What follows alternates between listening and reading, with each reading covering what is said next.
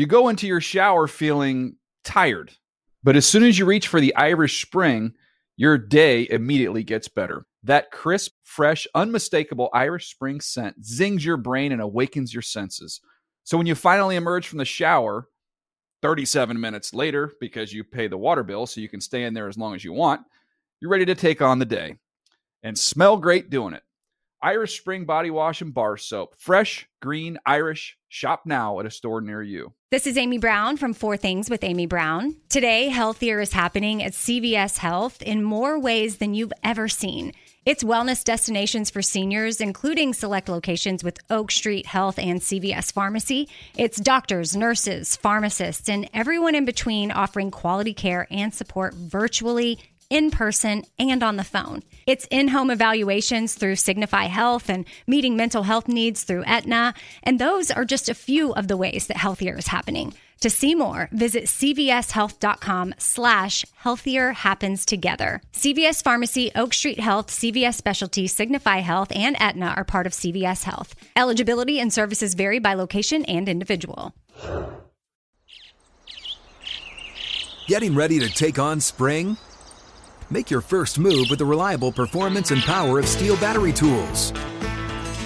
From hedge trimmers and mowers to string trimmers and more, right now you can save $50 on select battery tool sets. Real STIHL. Offer valid on select AK system sets through June 16, 2024. See participating retailer for details. The Around the NFL podcast is not Billie Jean's lover. You think maybe Halloween season would be a thriller reference if we're going to be talking anything of Michael Jackson's landmark album. You know, it's a, a reminder that we have nothing to do with um, the process of how those are produced or tagged onto our show. Yeah, and I've enjoyed it. A lot of them are reacting to current events. This one, though, reacting to a 40 year old album. From the Chris Wesseling podcast It's a studio, callback. it's around the NFL. Also, very timely. Good job, Gravedigger. I'm Dan Hanzus. Heroes here. Gregg Rosenthal, Marc Sessler. It's week eight on the Sunday night flagship program um, this past Sunday. We went through and tried to figure out who the good teams are. Boys, as we start to spin towards what's around the midpoint of the season now, it would be nice if a couple more very good teams showed themselves. Maybe even another great team to join the big three. This would be nice. I would like to see it. Maybe starting this week, a team like, say, the Cowboys or, I don't know, the Vikings or, I don't know, hell, the Bucks or the Packers. Do something. Get us excited. Don't hold your breath. If anything, some of the teams you named, I think, are going to head in the other direction. A team like the Packers, a team like the Bucks. It's like I'm a couple bad appearances away with those teams from essentially saying float off. But but parity, and everyone says they want parity until they get like the ultimate parity season, and then everyone is complaining about it. And I, I Where the super teams Right. like when I was growing up over here now? That's a New York guy complaining Which I about get. his. He should be happy. But About the it. thing about parity is all of these teams that are stuck in the middle and continue to disappoint, they won't be out of it. Because like in Which the you love. NFC, eight wins will get you into the playoffs. In the Southern divisions, like nine, eight, eight wins might win you the division. so this thing will just be drawn out. This is another win. out. This is another win Keep for the Greg. people alive. It's another win for Greg because in years past, when I would say I don't believe in a Vikings Yes. team that's going to even win nine games and get into the wild card round and get waxed, now that nine-win team has a viable chance to probably get out of the NFC, and it, I find that highly annoying to me as a fan. Here we go. Another one of those What? shows. I thought everyone was happy coming into this show. I think the Thursday show. I am happy. Is- I am allowed to be. Why should I be pleased by total It's- middle of the road play is? and teams? That's Like what they want. it's not what I want. 1400 I am episodes? The time of my life. 1400 episodes in those opening couple of minutes when you hear that certain tone Okay, yeah. in Mark's voice, that little like extra like edge to it, you know it's going to be one of those spicy It's sessies. usually when I've had less than two hours of sleep the night before, which is accurate. so like about every Oh, night really? since 1996. uh, sort of. I like these Thursdays though, because on the other show days, there's like a lot of other things going on, and at least for me, and I think it's for you guys too. This Thursday show, it's just all ball. We just got this show. We're gonna do You're the best loyal job. football, as we all know. Only that. That's great. This is it. I liked your reference to the Southern divisions as well. I haven't heard that before. Mm. Well, they're they're struggling this year.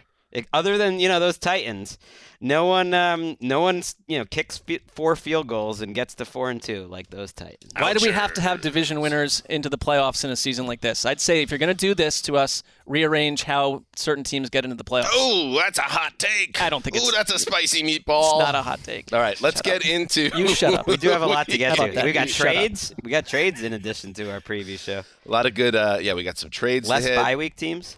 Uh, we have uh, people, a lot of people, streets talking. They're into the "You're the GM" uh, return episode, so check that out uh, on your Check it out twice. feed. I would suggest. I would say that Would help us. clear your cache and then check it out again, Mm-hmm. um, if that's how it works. So before we get into the games, and we have two teams on by the Chargers and Chiefs. Let's start with the prime time affair, and that is the aforementioned Green Bay Packers at three and four. How about that? Now their their uh, gift for that slow start is to go to Orchard Park to face the Bills, who, in addition to being the best team in football, in my opinion, and that of many others, are coming off a bye. So they're nice and healthy and rested. Not a good sign. And uh, also not a good sign. Aaron Rodgers on the Pat McAfee show pointing some fingers and making some statements in the media to get his message across. Let's listen to what Rodgers had to say because this is something I would like to hear from you boys on. Guys who are making too many mistakes shouldn't be playing. You know, we gotta gotta start cutting some reps, and maybe guys who aren't playing, uh, give them a chance. Uh, okay, so let's start there before we get into the game. It's obviously Rodgers. This is a point of contention for Greg and I. I think Rodgers is an intelligent man. Um, there's nothing that he's doing. This is not accidental that he's saying it on the show. He knows it becomes a huge story. He could have the same exact conversation privately with the coaching staff, and he probably did. I would hope he did. But just the idea that he felt the need to make this statement, I don't know, it kind of shows a little bit mark of a schism here where where where Rodgers sometimes feels like he's a kind of above the team a little bit and he get he has he believes that he's able to say these things with no fear of retribution. I, I'm with you with what you just said in that I have no problem at all with Aaron Rodgers feeling this way, um, wanting the team to use its roster this way. You don't need to go. You go tell the team. You tell your most most of the people he's pointing to. I think are younger wide receivers, younger players who he doesn't feel in sync with. Why are we calling them out? on public television? Why not? Why is this not a team thing? You're in. You're circling the the, the drain here as the Green Bay Packers. You've got a lot to work on. Handle it in in house. That's Unless, that's that's my approach. That's a Well, that's they- a great someone point. asked him that question on Wednesday. what like who Why- he was referring to? He's saying, "Is it?" g- that He was asked, "Is it good leadership to bring this public when you could be doing it privately?" What'd he said, say? He said, "I did it privately," and he and he said, "I don't think it should be a problem for any of these guys to hear criticism." And then he said, "People in this society Oh, have a hard time hearing truth sometimes," which is an ironic statement um, from Aaron Rodgers based on all of the things he said during the pandemic. If anybody, yeah, if anybody prefaces a sentence with "people in society," it's like, oh no. yeah, you know where you're going. Oh God. Uh, so there we go. So there's the drama around the Packers, and you get you get it. Um, I believe he had also said, I don't know if it was Rodgers who pointed out or someone else connected to the staff that internally it was his highest graded game of the season. That's what I. That's what bothers me. Right. Um, and that more, obviously, and it's not hard to connect the dots here. It, this is not Aaron Rodgers' fault. This is the fault of the rest of his team and the front office decision makers and perhaps his coaching staff, but it's not on Aaron. Uh, so that is the that's the backdrop of this three and four team going up to Buffalo, Greggy, against the Bills team that's looking to make statement after statement that no one is their equal. This could get ugly in, in prime time. I think it is more likely to get ugly than it is for Aaron Rodgers' uh, pep talk after last week's game that this maybe is exactly what we need. Going to Buffalo against this great team and being a big underdog and no one believing us. Because that implies, like, we're going to try harder. So a two game losing streak to the two New York teams didn't make you try harder in Washington. I don't buy that. And the problem I have with his style of leadership is the lack of accountability. He used the words that other things need to improve in significant ways and that he needs to play a tick better. he literally was separating how other areas of the team need to improve a lot. And when someone said, Well, what about you? And he said, Well, I need to play a tick better. And that was a week ago after the second straight loss. This week he's talking about how well he's grading. Meanwhile, he's openly criticizing his head coach Matt LaFleur for putting negative energy into the atmosphere and that's not the manifestation that he wants. It's thinking like a loser. And I don't know, man. This team just doesn't look like a good team. They're they're a bad defense. And Bakhtiari, by the way, is going to be an injury that Matt LaFleur says they'll be dealing with the rest of the season, which makes me think he might not be playing in this game. I wrote the same thing in my notes, Greg. Aaron Rodgers accountability. Oh, Greg, uh, Marcus notes. Oh, cool. We're all looking at notes. Look at little Rodgers. We wrote Greg and We I on the, on the We same did it. party line on that front. Just- hey, How do you feel about make that? Oh, we're, we're already. How do you teaming up about over that, here. Dan? It's like uh, the kissing. How do you feel about that? Yeah, just take the kiss to the next level while you're at it. What are you staring at on your computer screen? Go ahead. I don't like the matchup at all for Green Bay, no matter what Aaron Rodgers said, because I think we talk we focus so much on Josh Allen and the Bills' offense, which is gonna could have a field day against this Green Bay defense. But secondly, it's their defense, which to me, which is what makes them so complete and special as well. They they have. I think um, league wide, you pair their offense and their defense. There's no one that can touch them. They're holding quarterbacks to a 71 rating. Three sacks a game. I don't like the situation at all for Aaron Rodgers, the quarterback, and how hmm. he'll play against a defense that I think could dominate them. They're so discombobulated, so disorganized, and Aaron Rodgers can be frustrated, but technically they're not making it happen on offense at all. They're not trying to throw it deep, which I think this is a tough matchup for. He only had one completion over 10 plus air yards last year, I mean, last week against a team in Washington that gives up a ton of big plays, barely any attempts. And then you think about that versus a Buffalo defense that's known for not giving up big plays, known for getting after the quarterback. I, I, I think he's getting rid of the ball too quickly to avoid hits more than Brady even. Last week I thought Brady was hanging in there trying to make plays at least and Rodgers hasn't been willing to. Um, the Packers 23rd in scoring uh, entering this game. Nobody would have predicted that. And the desert has Buffalo laying 11 and a half points of wood. That's that's crazy. That Never that's where happened we are. before for Aaron Rodgers. I mean, there's no way that's got to be by far the biggest spread he's ever they have with. injury situations too with Bakhtiari, Elgton Jenkins, and Allen Lazard. So those are uh, key players for them to watch. Why are they barely using Aaron Jones? Hey, don't get me started on that. And I this mean, week, it's, it's a strange offense. this week might be the toughest matchup Aaron Jones has all season because Matt Milano, to me, is kind of the versatile, speedy running back killer right now. Milano making a push for All Pro, and uh, that's the matchup. And for the record, yes, it was uh, the QB coach of the Packers is Tom Clements, and he uh, it was Aaron Rodgers himself who let the media know that it was his highest graded game. Uh, so not good. Uh, Monday Night Football, love it. Cincinnati Bengals at Cleveland Browns. Nice little uh, Ohio off here. Just shook get uh, Sunday off now. I Yeah, think. 'cause No, he's I just don't- Mr. Ohio on this Mr. show. He's been reassigned. Yeah, he is our uh, AFC North consigliere. But uh, yeah, here's Cincinnati, and uh, their offense again uh, showed that it is putting it together now. The Falcons besieged by injuries in that game, but whatever. Like this is seeing any team right now in 2022 starting to separate themselves from the competition and and flex their muscles. When I talk about, it, I'd like to see some great teams um, or teams that we acknowledge as good become great. Cincinnati's one of those teams, and uh, they should take care of business against the Browns team that is really fading now um, as we head towards uh, their bye after this game. So the amount of throwing, Greg, that we're seeing from Cincinnati, I love it. And you've been very vocal in your criticism of Zac Taylor.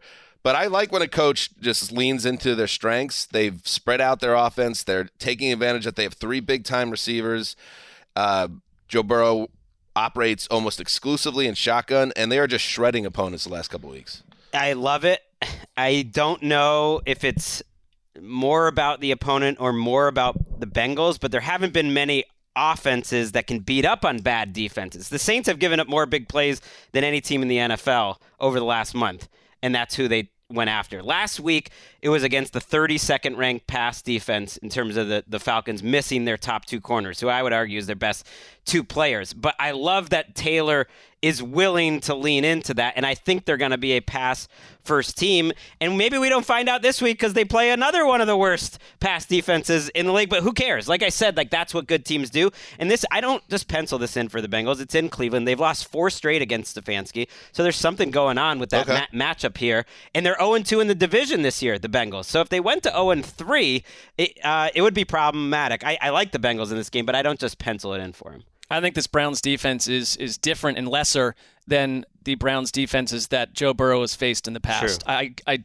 I just think you talked about the Saints and their knack for giving up big plays. The Browns are 30th in the league in giving up big plays. So uh, you're right. It's hard. This isn't a litmus test for whether or not the Bengals are back. But I do say that it can't just be opponent because the Bengals, their DNA, they did this all last season when they got hot.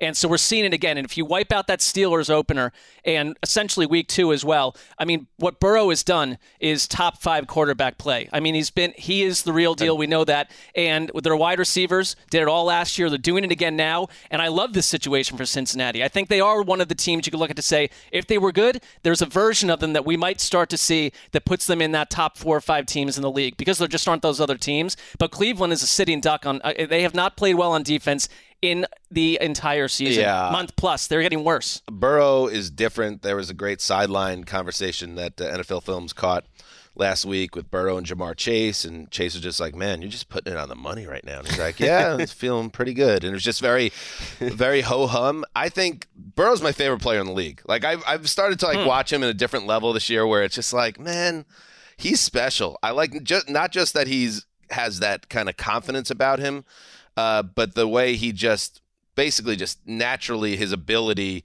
um, to attack teams, and when he gets hot, it's Yeah. just like you could just see it. You could see how the entire team lifts around him, and that's what that's the epitome of a franchise quarterback. Um, so good, good on you, Bengals fans. That's the guy everybody wants, and you got him. So just keep him healthy, and you got another 12, 15 years. Uh, let's hear from.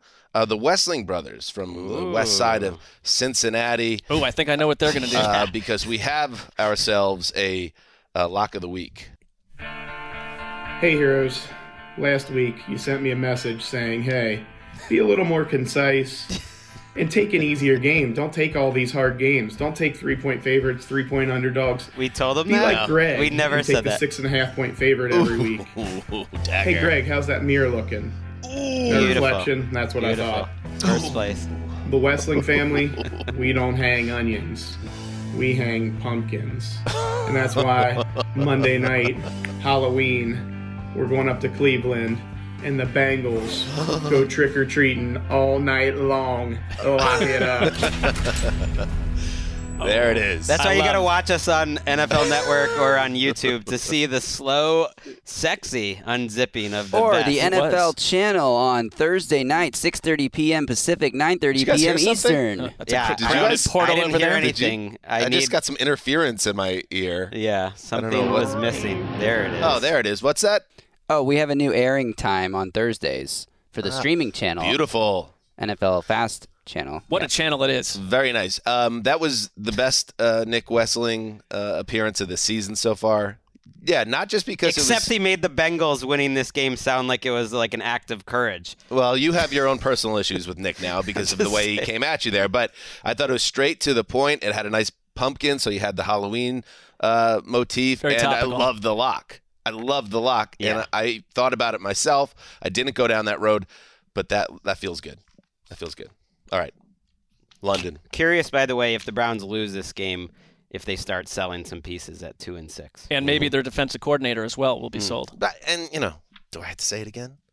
If you want to hang in that game, try to have the ball for 38 or 40 minutes of game time and give it to one of the best running backs on the planet a lot. And if you're not going to use Kareem Hunt, trade him. Well, we suggested that on our, our trade show. Trade his ass. Right. By the way, did you just claim Joe Burrow as your guy? Because you said he's your favorite player in can't- the league. If he's my have- favorite guy, You can't have Joe Burrow as a guy. but if he's my favorite player, Yeah, then he's I your- think he's my favorite, he's my guy. Let me So write this down. I don't like that at all My because guy. Aren't we trying to? uh, I mean, I'm not at all. It's only you guys doing Did this, you- but Matt Milano was he accounted for? Is that official? you can't have Matt Milano as a guy. I, I've talked about He was Milano Wes's for guy. years. He was Wes's Yeah, guy. You can't go take. wait a second. You can't take Wait Matt Milano second. as a guy. Well, he's he's giving Matt Milano safe. You're, you safe can't home. have a superstar as a guy. You cannot have Joe Burrow as a guy. two out of three. I say Matt Milano could be your guy. Sure, I'll take it. All right, it. so carries, low carries.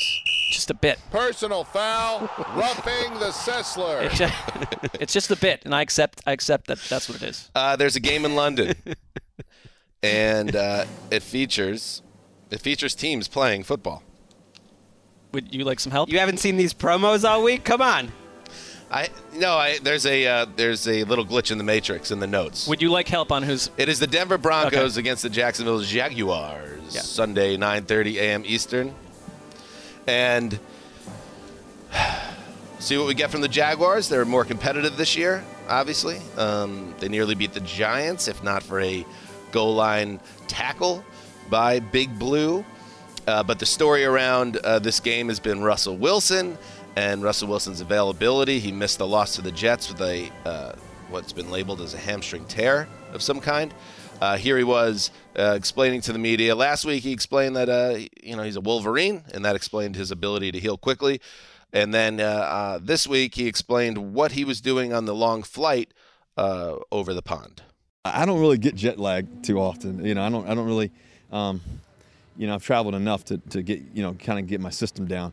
But uh, yeah, for me, I was on the plane first two hours. I was uh, uh, first two hours about eight. Was it, eight hours flight here? As the first two hours, I was watching the film, watching all the cut ups and everything else. And then for the next four hours, I was doing treatment on the plane. I was walking up and down the aisles. Everybody was knocked out. I was doing high knees and working on my, working on my legs and everything else. You know, making sure I'm ready to rock. Uh, so that was good. and then the last two hours of the last hour of that, I, I watched. Some, I fell asleep for one hour, and I watched the film the rest. So Yeah, uh, and he is practicing on a limited basis this Mm, week. right. So Mr. Limited. yes, Mm. there you go, Justin. Had to do that. Um, there's a lot of uh, criticism Russell Wilson's way right now, Greggy. Maybe too much. I saw something from Keyshawn Johnson at ESPN where he's just burying him. It's like, all right, enough. Uh, Keyshawn, how about we check out what you did during your career uh, that turn things toward yourself as well, speaking of mirrors. But uh, your thoughts on the Russell Wilson situation and, and what this could mean for the Broncos as the season continues to take on a really weird form? Yeah, we we've had our fun. I think we're getting to the point where I'm starting to feel bad for him, but it's his play on the field that's the shocking part. The stuff off the field, he's been that guy throughout his career. The fact that they've only scored 8 offensive touchdowns over the course of the season is mind-boggling. And this is not that tough of a matchup. We thought the Jaguars defense was going to really be something this year. They've fallen apart a little bit the last couple of weeks. Uh, I think there should be yards to get against this defense. Shaq Griffin went on injured reserve. Tre Herndon struggled last week, who, came in for him. They've been a very healthy team. I've been mentioning Devin Lloyd getting cooked each and every week. That happened again uh, against the Giants. So you could try to match up Melvin Gordon, I guess, as your running back or a tight end against him in coverage.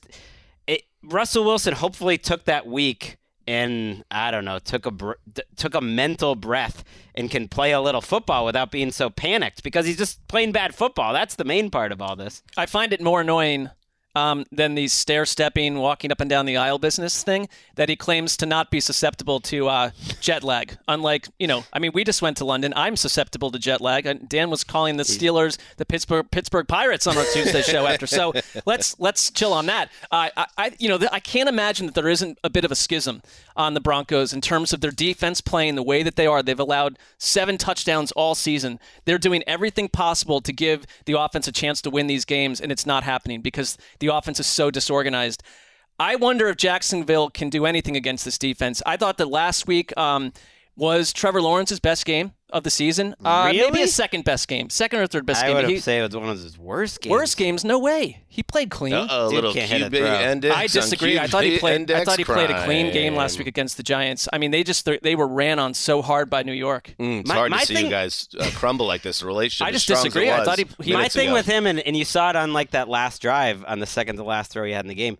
How many throws a game does he just miss by seven or eight yards? The accuracy is a real. He's doing issue that in every game though. Fair. So it's like it's not that there, this was a he does he throws high of targets every game.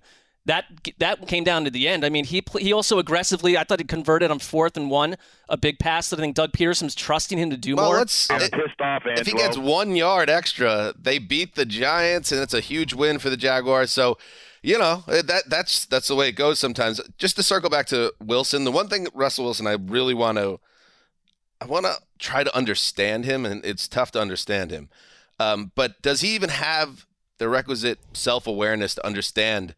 The uneven ground he stands on right now in his locker room, or not. the world around him. He just seems so insulated uh, from human being stuff that I wonder if he is he even in the place where there's more urgency in his mind, or that do I have to make these changes, or is he watching the film and not seeing what other people are seeing? I don't know what's going on with that guy. Even watching that interview, I mean, I think you're, look, you're talking about Aaron Rodgers being a bit detached from the rest of the team to some degree, right? It's a different type of detachment with Russell Wilson. Oh. I, it just seems to me uh, to be a balloon up in the sky. I don't understand how he can be in this mind state um, after what's occurred so far. And it's I've gotten been- him this far, I guess, is how Yeah. he like relentless positivity without necessarily recognizing the realities of the situation around him has gotten him this far.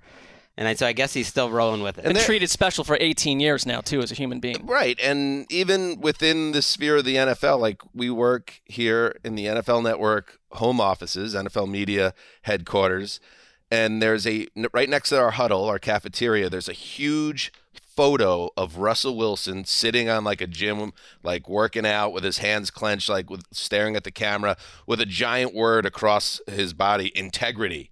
And it's like this Hmm. this uh, image that he's built or has been built around him it's almost like now that the the play isn't backing it up, everything feels so out of whack and strange. And yeah, you wonder if the side eyes in that Denver locker room are going on hyperdrive, especially when they see him. It's not even close to the level of Aaron Rodgers. I want to make that clear too. Like I hated what Rodgers did this week with his teammates and the way he kind of separated himself. Russell Wilson doesn't do any of that. Completely different. But no, he- for the most part, he's not harming anyone, which is why what he now does it feels do- like it's too much. What he does do is, in an effort to show that he's Wolverine, uh, he'll say things like, I'm high stepping through the plane while everyone else is sleeping. And I don't even think he has the awareness No. that he's throwing people under the bus by that comment. Whereas Rodgers, you know, he knows exactly what he's doing. Right. There's It's a lack difference. of precision with Wilson on that comment. Also, you know, I do. I want to apologize to Mark. You know, we're QB Index brothers here. Maybe I was that being was- a, speaking a of little Aaron harsh. Rodgers under the bus. I think it's. I've reached this point of frustration with Lawrence that I'm watching this game and I'm just like, I just want more. And I feel like he's been put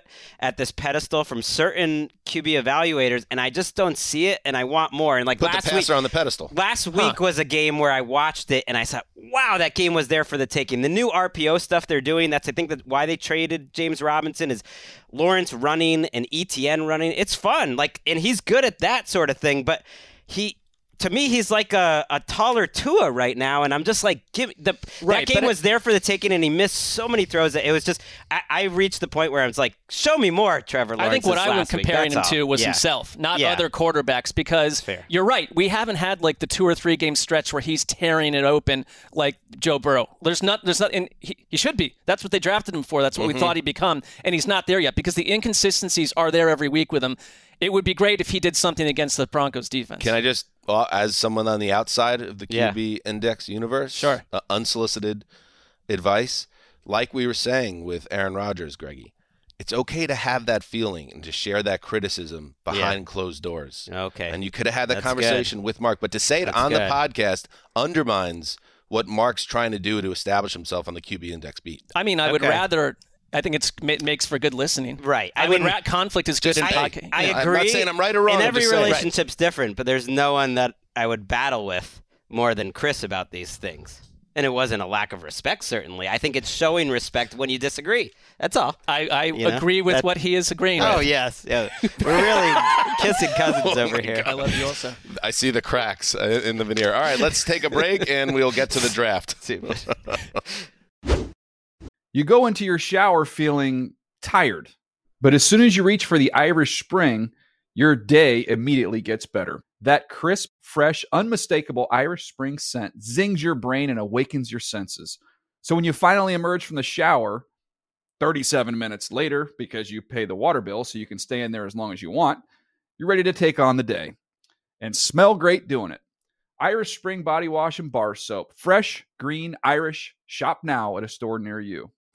What's up? I'm John Wall. And I'm CJ Toledano, and we're starting a new podcast presented by DraftKings called Point Game. We're now joined by three time NBA Six Man of the Year, elite bucket getter. Let's please welcome Jamal Crawford to Point Game. King of the Court one on one tournament. If they had it back in your prime, do you think you could have took it all? I'm going to be honest with you. I don't think I could have took it all, but I think I would have shocked a lot of people. I think Kobe and everybody in their prime, Kobe would win a one on one contest. Yeah, I, yeah, because you got to think Love he's it. going to guard. He don't care about guarding. He's gonna guard. He's going to Exactly. guard. Like you see him in the Olympics, he's going to guard, and then on I'm top not of that, like that, CJ. Ladies and gentlemen, please welcome Sam Cassell to Point Game. I remember you came to my room crying, tears, crying. I mean, he was in a culture shock. And then I, his, he's going through withdrawals about winning. remember what I told you? I said, I said, OG, you think I can get paid and go back and play in college? Because it ain't it. Check out Point Game with John Wall and CJ Toledano on the iHeartRadio app, DraftKings YouTube, or wherever you get your podcasts. Snagajob is where America goes to hire, with the deepest talent pool in hourly hiring. With access to over 6 million active hourly workers, Snagajob is the all in one solution for hiring high quality employees who can cover all your needs. On demand, temp to hire, part time or full time. You name the position warehouse worker, retail associate, grocery store clerk, fitness trainer, baker, stylist, bellhop, podcast producer. Yeah, Snagajob's got a worker for that. With our easy to use platform, you're able to seamlessly post and fill available positions quickly with a dedicated customer support team to provide all the help you need along the way. Kinda nice knowing you have a talent pool like that in your own backyard, right? Snagajob is the partner you need to keep your business running smoothly. So visit snagajob.com or text snag to 242424 to talk to an expert. Snagajob.com, where America goes to hire. All right. Let's get to the draft. Uh, Gregg, you have the first overall pick. I do. And once again, uh, it's a week where I don't think there's an obvious great first choice. so I'm going to take the Giants and the Seahawks as my first choice Oh, because look I want to lock in a good late Okay. game. Okay. And I really want to see that game. And I haven't been able to watch the Giants in a live game, I don't think all year, weirdly. I wanted them last week. I want this game. In theory, it's Geno's revenge game, but really, it's a game between two of Geno's them. revenge game. You know, for what You're like literally the only person that remembers he was on the Giants, including Geno. I mean, how about John Mara doing him dirty when they put him in? And Ben McAdoo had the right vision. This guy is better than Eli right now, and he went and played a solid game. And then John Mara comes in and takes him back out of the lineup. Let's get Eli back in for a year and a half. That always that worked bothered out you. well. That always bothered you. The, the way It they was tr- so treated. The, annoying. remember the Eli, Right. the Eli 'Cause it Manning wasn't situation? Geno was or almost almost like, McAdoo's fault. Why would the Giants? We were on the same party Yeah, line, you and I, yes. Dan. Yeah, how'd that Always work out time. for everyone? It's like, why would the Giants, Gregg, treat Eli Manning with deference? Oh, let me see. but at the point that he ca- after he came in, it was two stupid. numbers. Two Don't numbers. bring him in. in Why, the, It is. I It's have two- there were two two in numbers the in, my 40s, head. in the 40s. Mm, for- 42 Yeah. and 46. Why is Gregg mad about this still? Yeah, why does it get under his skin? 22, No. 46. Yeah. Okay. Throwing some Geno, and it's basically like a nuclear bomb in Gregg's life. I mean, here here's another couple of numbers: five and four. That's like the the amount of games they won, or five and three, the amount of games they won those two years. So it's like, anyways, good game. Can't you can't wipe out the scoreboard of those two Sundays The in main February. the main um, reason I think even if I wasn't a Geno fan, is like these are two of the most surprising teams in the NFC, and I think we're at the point where one or both of them could be in the playoffs. At this point, the Giants are favored to make the playoffs. Uh, Marc is showing me one of his highlighted notes. Dan is two biggest surprises in the NFC. We're just Gregg and I just yeah. simply like are living in each other's minds at this point. It's almost like we don't need both of you. No, One of you can go home. I don't like that direction. I don't like we're going. I there. like this matchup for the Seahawks because of Kenneth Walker. The Giants are dead last in the NFL in yards per carry allowed. Uh, I think they're dead last in rushing DVOA allowed. The way you attack run blitz, I mean blitzing in general, is with a good running game. They've shown major cracks the last couple of weeks, giving up big plays in the running game to Etienne. And I think Kenneth Walker and the Seahawks team can mash on the ground in addition to Geno. And that's why I'm locking this baby up. How about Whoa, that? Okay. How about that? All right. I like it's always good whenever your opponent's locking with his heart. I like that. Uh, you have not been buying into the you wouldn't even vote the Giants of, as being a good team on Sunday as I recall. And I'm not saying the Giants are a great team, but like we're saying, count off the teams that are better than good right now. It's it's a it's a very small They've got something special brewing. list. They believe they're going to win when they get to the fourth quarter and they make all the that- plays. and That they- is something absolutely But their special. style of play. I think, allows that to be something they can believe in because they wore down Jacksonville big time last week. They're running the ball as well as anyone in the league. Their quarterback can run for 100 plus. And against the Seattle defense, I think it's an interesting lock, Gregg, because I think the Giants can do what they want to do against this defense. I think you're trying to make a statement through your lock, and that's fun. I like it. Kenneth Walker, he's definitely looked great. He iced that game with the 74 yard uh, run, which showed that he has burst and power. He's got the whole thing. You like that? No DK Metcalf, most likely in this game, right? And, Almost definitely, yeah. Uh, he suffered. He's very fortunate. Um, it wasn't a ruptured patellar tendon, which is a terrible injury uh, for any football player, but he, he damaged it in some way. So he hasn't been practicing. I would not expect him to be in this game. So that takes away one of Geno's weapons. That's huge. Uh, Geno was good last week. He- You know, a couple balls up for grabs. Greggy, Sure. I wonder. He uh, still that's- makes a That's couple. that Eli comp I gave you early in the year. Yeah. I really think there's something to He'll make a couple throws every game where it's like I completely believe in the Geno thing right now. I mean, he's just making some incredible. No, I mean this is his throw is he's is having a great season. Um, but he is not also above throwing the ball up for grabs, and he's right now been uh, living a charmed year in some ways. I just wonder if he comes down to earth a little bit in this game against uh, Wink Martindale, who might have something cooked up uh, for Geno to frazzle him a little bit because he deserves the benefit of the doubt. Because who's getting more out of their team uh, than uh, Wink Martindale right now on that defense? How about um, Shane Waldron on the other side? Okay. The thing is, we Yes. never we never bring him up, and yeah, their defense. We didn't talk about it much, but they tried to transition to a 3-4 defense. They did transition to a 3-4 defense. Very different from what Pete Carroll has done uh, for the last 10, 11 years. And you saw some growing pains, and now I do think you're seeing improvement. As a, a Seahawks fan now, that's basically what I am. Uh, Does I'm that hoping, mean you're not a Patriots fan anymore? Probably I'm, I'm a- both. I'm a Patriots He's fan. both. I can be both. he's a fan of like 12 other teams too. I'll let you know. What is the They're definitely top two right now. Who's They're top- the, who top was your favorite team? The Patriots. Okay.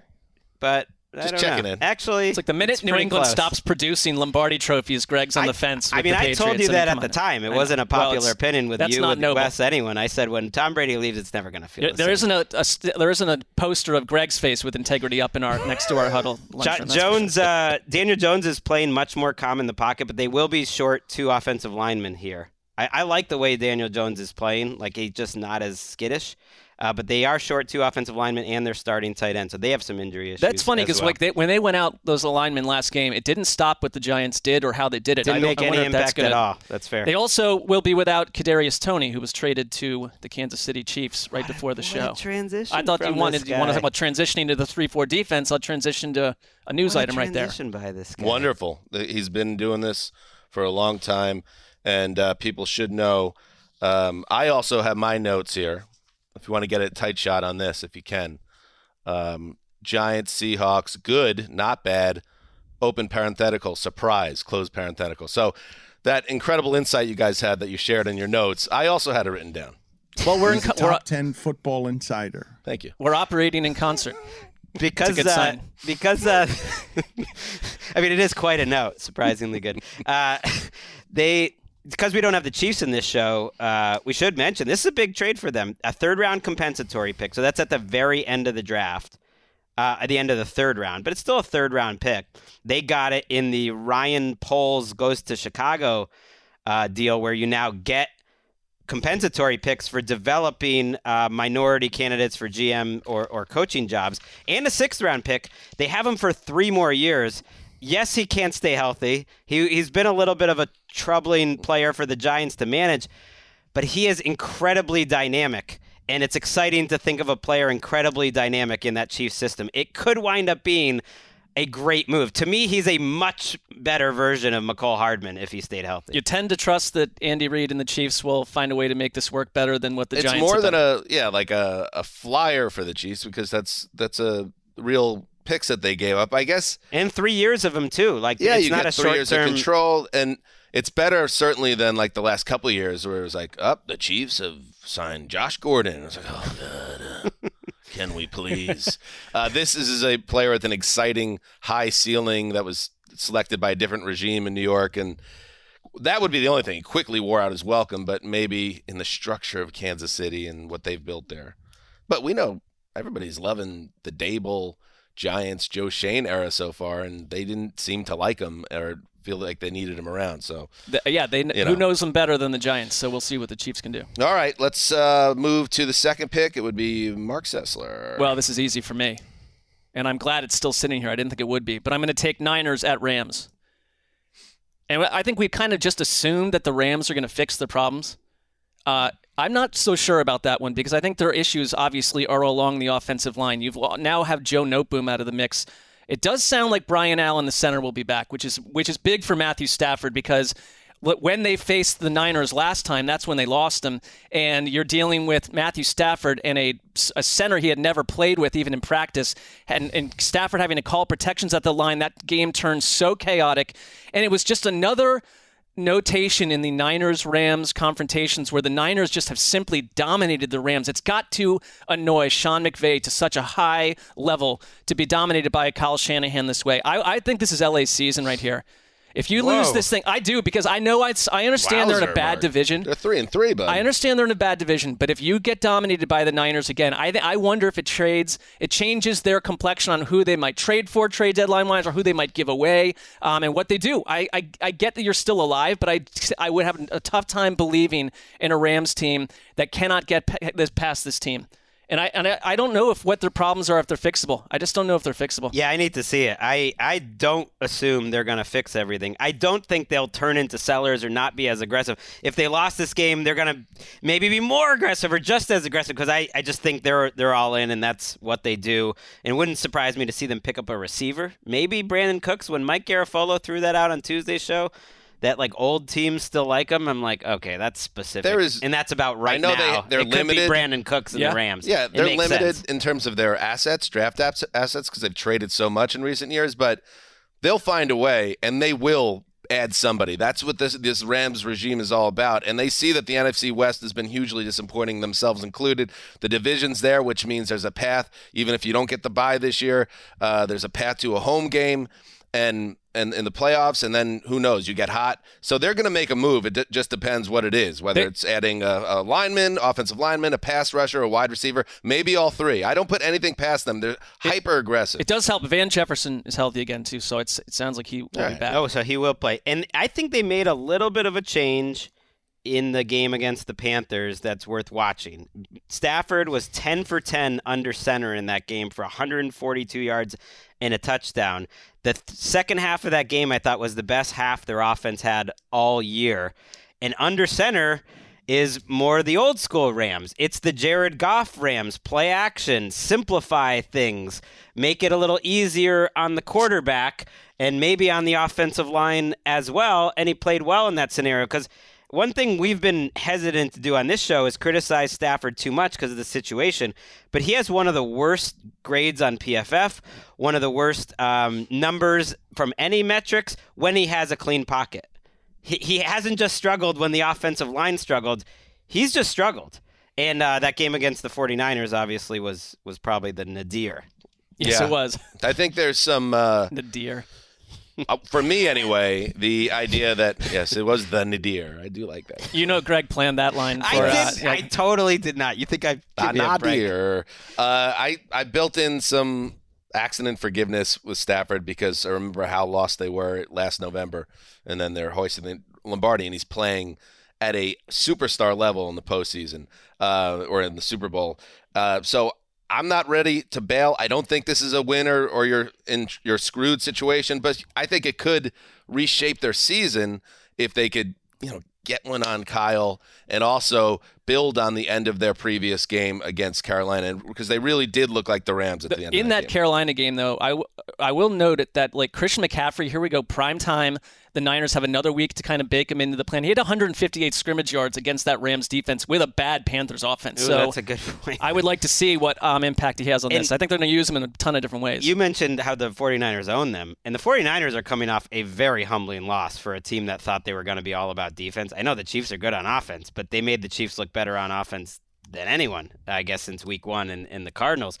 The, the 49ers have won seven out of their last eight against the Rams. Now, the one that they lost was the biggest one, the NFC Championship. But even that game took Jimmy Garoppolo with a shoulder that required surgery and a 10 point fourth quarter comeback. So they just have the Rams number. It's a fair statement. And I, I thought about locking this game up, but that just felt hurtful to. Uh, to my daughter Ellis. Real? That's you factored that in. She watches Game She's Day a- View. Everyone well- should check this out on uh, on Friday afternoons, but they watch it and uh, they don't like it. She doesn't like it when I pick the Rams.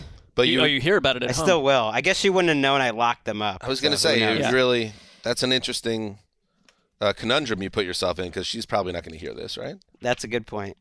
Uh, you also have noted, I'd and say I still am picking the 49ers, but it just felt mean to uh, go against the Homestead. Emika's become a pretty big Rams fan too, you know. But you've noted that your wife, uh, Emeka, has never listened to one episode of our podcast. So No, it, we- it would we- require your daughter You're logging pretty, into- you're pretty well covered here, Greggy. We played 30 seconds uh, of the show once in the car, and she and it was like, no. Who do you think too would be her favorite um, cast member on the show? If she were to listen to more than 30 seconds. I Well, have me. a- I she married me. She married me. You know. Yeah. St- Outside of you. ultimately, I don't she assume likes that. I, I don't think that would be a guarantee that it's Gregg. So you think it's you? no, I'm just saying there are two other people. Put it this way. Put it this way. She might like Gregg, the person, in, the, in Connect his the dots house. but- here, Marc. Yeah. Um, Emma's There's- never listened to the show before, Yeah. and we haven't been in Gregg's house in almost 10 years. Well, I she we haven't listened to the show because she doesn't care resume. about football, and the last thing she wants to do is hear me talk more. Can you imagine living with me? That's why I don't think she. I think she'd like to have a break from you, and Yeah, more Dan and Marc exactly. would be welcome. I think that's true. Maybe It's not like, in that honey, order. I'm going to Japan for another seven months. I'll see you in the summer. I do feel like you guys have a pretty healthy marriage overall, though. right? No, it's healthy. Yeah. it's good. I didn't know that's that was kind of a new revelation from Marc. Wait, what, did Marc say? Well, that you might not be her favorite person on the podcast. I, I I didn't make a statement. I'm just saying it's an uh, it's out there as a possibility. I took that as a bit. Uh, let's move think it's a to the third pick.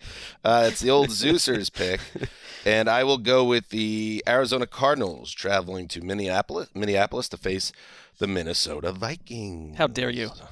Ooh, always feels good to hurt your friends in this exercise. Uh, the Vikings coming off a bye, five and one, and you'd say, okay, there you go. Well, Dan, you're looking for great teams. Oh, there's a five and one team. No, Vikings right now are not great. They're pretty good. They've been good at closing games. The schedule overall has been pretty forgiving. I mean, you got here's their wins: Green Bay week one, and now we know Means you less know, now. Means less. They got waxed by Philly in prime time. That feels right. Barely beat the Lions. That was a game they were outplayed completely for most of the game. Right. Uh, lost to New Orleans by a field goal, and then beat Chicago by seven, and beat Miami with a third string quarterback at uh, by eight. So we beat New Orleans in London. We were there. You were there. Yeah, what it says L. What is going on here? I thought so. It was that was the Wil Lutz double doink game. What's going on? Uh, here we go. Arizona Cardinals now coming off a game where they put up. They did right. Am I am I going crazy? I mean, I don't. I don't feel the need to, you know, put yeah the blame on them there. I didn't put the blame on anybody. I'm just that, that it Well, says L next to it. If, and- if Johnny uh, from research, Drew Drew Christensen, who's in the back here, used to work in the research. If he happened to be the person that put together this page and happens to be a fan and was listening, he's dying inside right now. So- They beat the Saints So we 28 to need we don't 25. so I hope they. it, But I just Well, did. I just yeah, did. I think you did. I want to say that the uh, NFL media research team is incredible. They do an excellent job. and I love their work, and I use it constantly in the ramp up to each week. invaluable. extremely popular. Invaluable. Yeah. In this case, they I got banged a little bit, but that's, That's my problem. I was at the game in Yeah, London. right. I shouldn't have stumbled on that. Yeah, this could this is something that also could have been handled um, in house versus In-house. going very publicly. But like that was more, yeah, it was kind of like in real time. It was all happening. I was spinning out. I could see you uh, reacting to it in real time. Because it didn't make sense in my head No. even. Right. And I'm, I'm staring at that red L. And that, and we did have jet lag coming back. For the, it could have been unlike Russell Wilson. Unlike it's something Russ. we could maybe have been fall susceptible to. and that was our Cardinals. Vikings preview. All right, let's move on. No, so the Cardinals. Uh, the reason I took this game, the Cardinals have not been my favorite team to watch this year. In general, the regime is not uh, something that I believe in. And yet, the Thursday night game was interesting to me because you had them uh, scoring points, you had them uh, getting uh, two big defensive plays to change that game. um, against Andy Dalton and the Saints. And then I also liked in the second half, after those two pick sixes at the end of the second quarter changed the, the game, the way that every time uh, the Saints showed signs of life, the Arizona offense said, no, no, no, no, let's chill out. This game's over. It was over then, and it's still over. And that was the final score 42 34 with some lipstick on the pig to make it look that close. So the Cardinals may be coming out of their funk maybe a team that's ready to make a statement against a 5 and 1 Minnesota squad that record aside is a little more vulnerable. I like this setup if and I put, put put a lot on on Cliff and Kyler to seize on this moment to kind of get their season really on track if they can get this win. But they've let us down uh, many times in the past when we thought they were in a good spot to make a make a big statement. They also have a couple of offensive line injuries that are very concerning. Hud- Rodney Hudson's been out. We know they lost Justin Pugh. I noticed uh, Beachum was out of practice. That that makes me worried, but I think they're making up for it with the design runs for Kyler Murray. It, it is funny that Kyler Murray told the broadcast crew two weeks ago, you know, I think I'm going to start running again. Like almost like he's the coach, and then he has, and, And it's it's totally transformed their offense.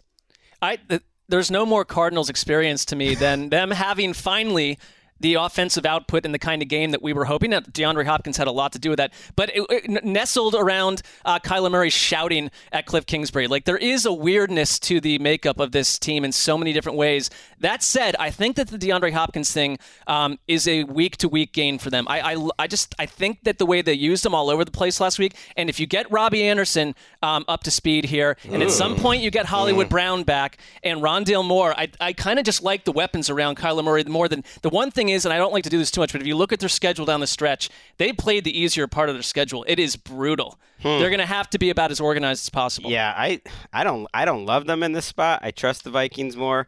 You're you're right about DeAndre moving around. Like the uh, the next gen stats route charts uh, kings like Josh Norris, who loves sending those out. Notice how they were using them a lot more um, creatively. I was trying to figure out how are the Vikings five and one. Just like did a little deep dive at all their different numbers. and They I- won five games and lost one. and I did I did find That's something it. interesting. Every single bit of their profile, passing, rushing, no matter what analytics it is, all screams average, middle of the pack, except for one thing. They are number one in the league in field position when they get the ball, and number one in the league in opponent's field position when the opponent gets the ball. So they're like the 85 Bears in field position. Get your tickets Well, if you're, Sunday. if you're 85 Bears in field position and you have Justin Jefferson in this landscape, it's going to lead to a lot of W's. And to that point, Marc, you said, and this isn't uh, this isn't coming at you on your analysis, which is well studied, as we know. I've heard this passed around with different teams this week, like, oh, this team has the hardest schedule as the season. Oh, this team has the easiest schedule. It's like all these teams are basically the same. So I look at the Cardinals schedule, and it's like after this week, Seattle, okay, at Rams, all right.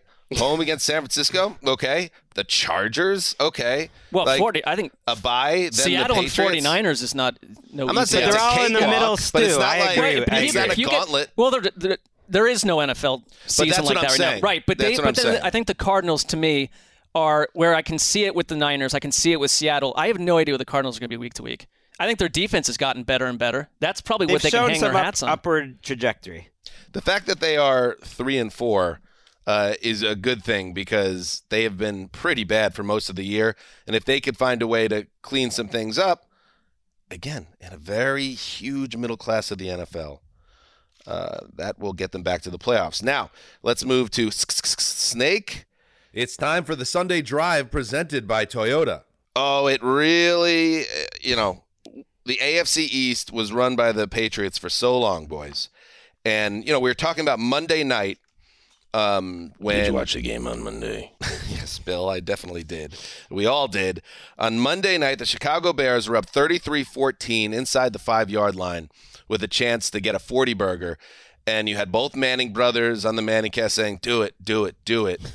and it made me think back to last year uh, when the Jets had a rookie quarterback go out of a game uh, with an injury to his knee, and it was a young Jets team, uh, not very talent rich, and certainly no experience. And the Patriots ran up the score on the Jets, uh, Mm. 54 to 13 in that game at Foxborough.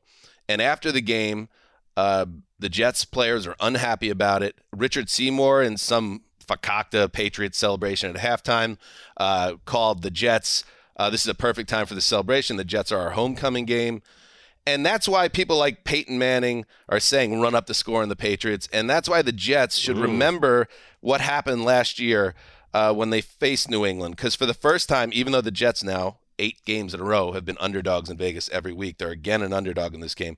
I'm not saying the Jets are going to be in position to do what the Bears did last week uh, because, I don't know, that was kind of a weird little funky game. Um, and I don't expect New England to give a effort and performance that bad again.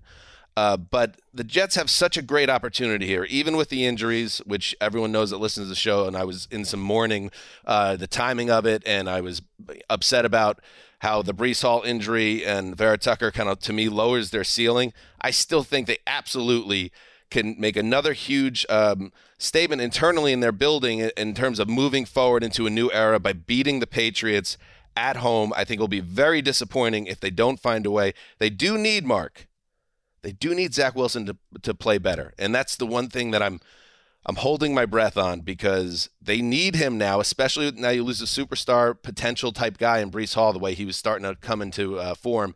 You need the quarterback to give you more. He's given you nothing the last two weeks. Yeah, I mean, there's there you see little things with Zach Wilson, but that we just on our network show they showed the, the highlight of him figure eighting like twice away does from that stuff a lot. right? And he and he seems to walk into a worse situations, and then he'll throw the ball into another zip code. It just uh it gets a little chaotic for my liking uh, with Zach Wilson. I mean, and really what they were hoping was that you surround Zach Wilson with a Breece Hall heart of the offense and you have that ground game. I don't know if James Robinson's going to, I'm not sure James Robinson's 100% healthy. Like they talked about him having a knee in Jacksonville before. Well, he seemed to indicate that the team almost put that on him because they didn't want to play him because they knew he was going to. Man, he's treated weird down and there. the Jets, you know, get a look at the medicals before that deal. I, I think Michael Carter's the guy, by the way. Right. the I think I think so. I think. Carter's still your dude. I mean, it, when it comes to the Jets, I mean, I will I I kind of love their season and they're enjoyable to watch. Um, but they have benefited by playing Jacoby Brissett.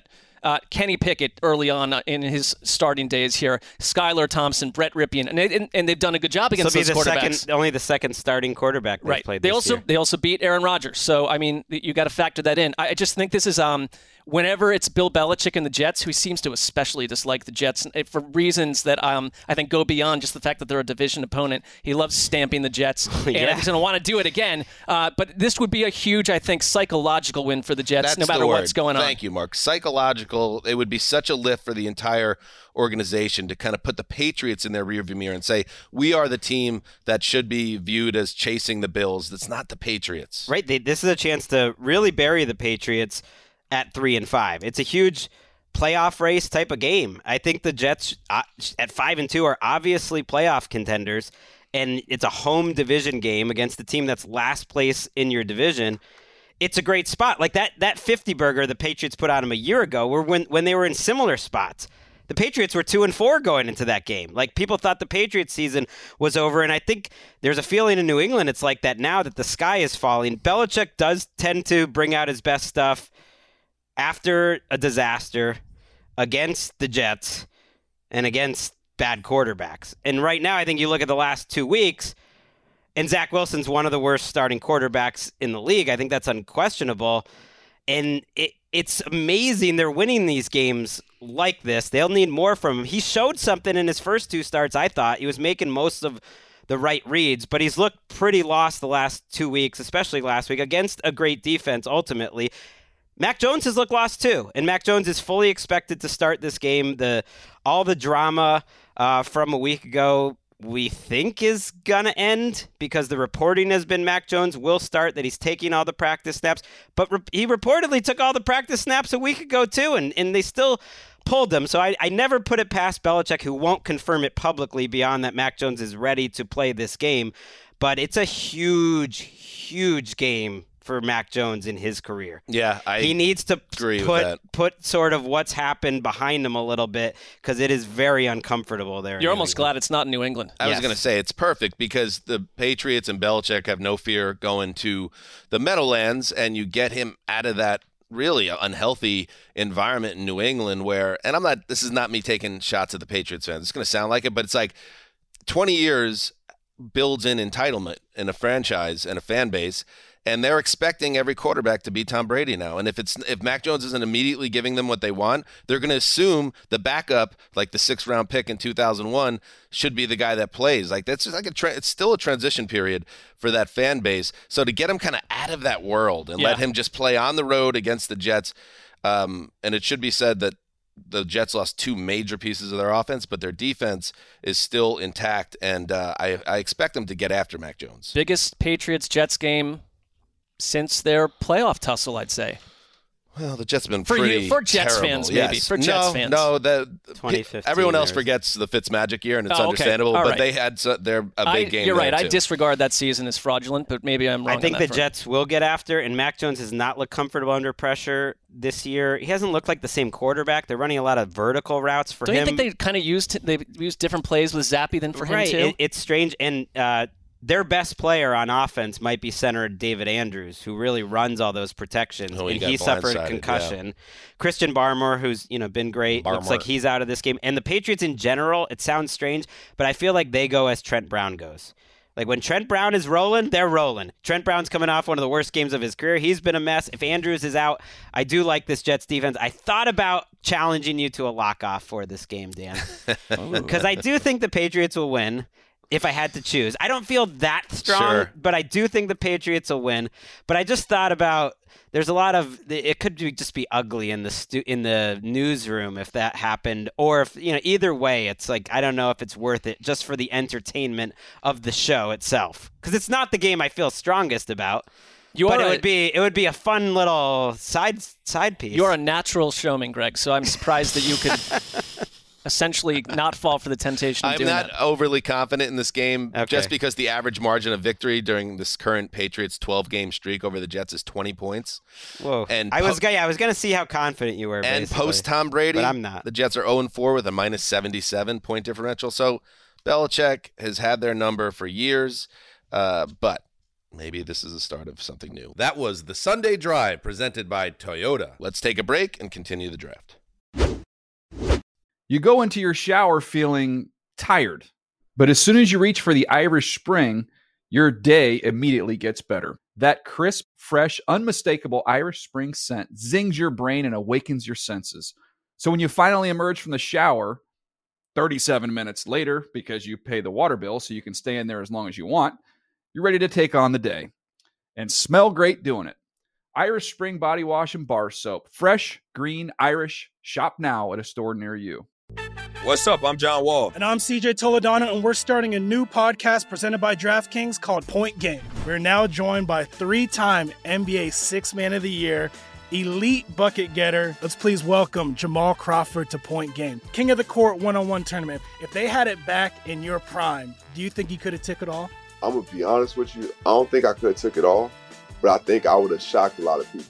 I think Kobe and everybody in their prime, Kobe would win a one-on-one contest. Yeah, I, yeah, because you gotta think Love he's it. gonna guard. He don't care about guarding. He's gonna guard. He's gonna Exactly. guard. Like you see him in the Olympics, he's gonna guard, and then on I'm top not of that, like that, CJ. Ladies and gentlemen, please welcome Sam Cassell to Point Game. I remember you came out from crying tears, crying. They- I mean, he was in a culture shock. And then his, he's going through withdrawals about winning. remember what I told you?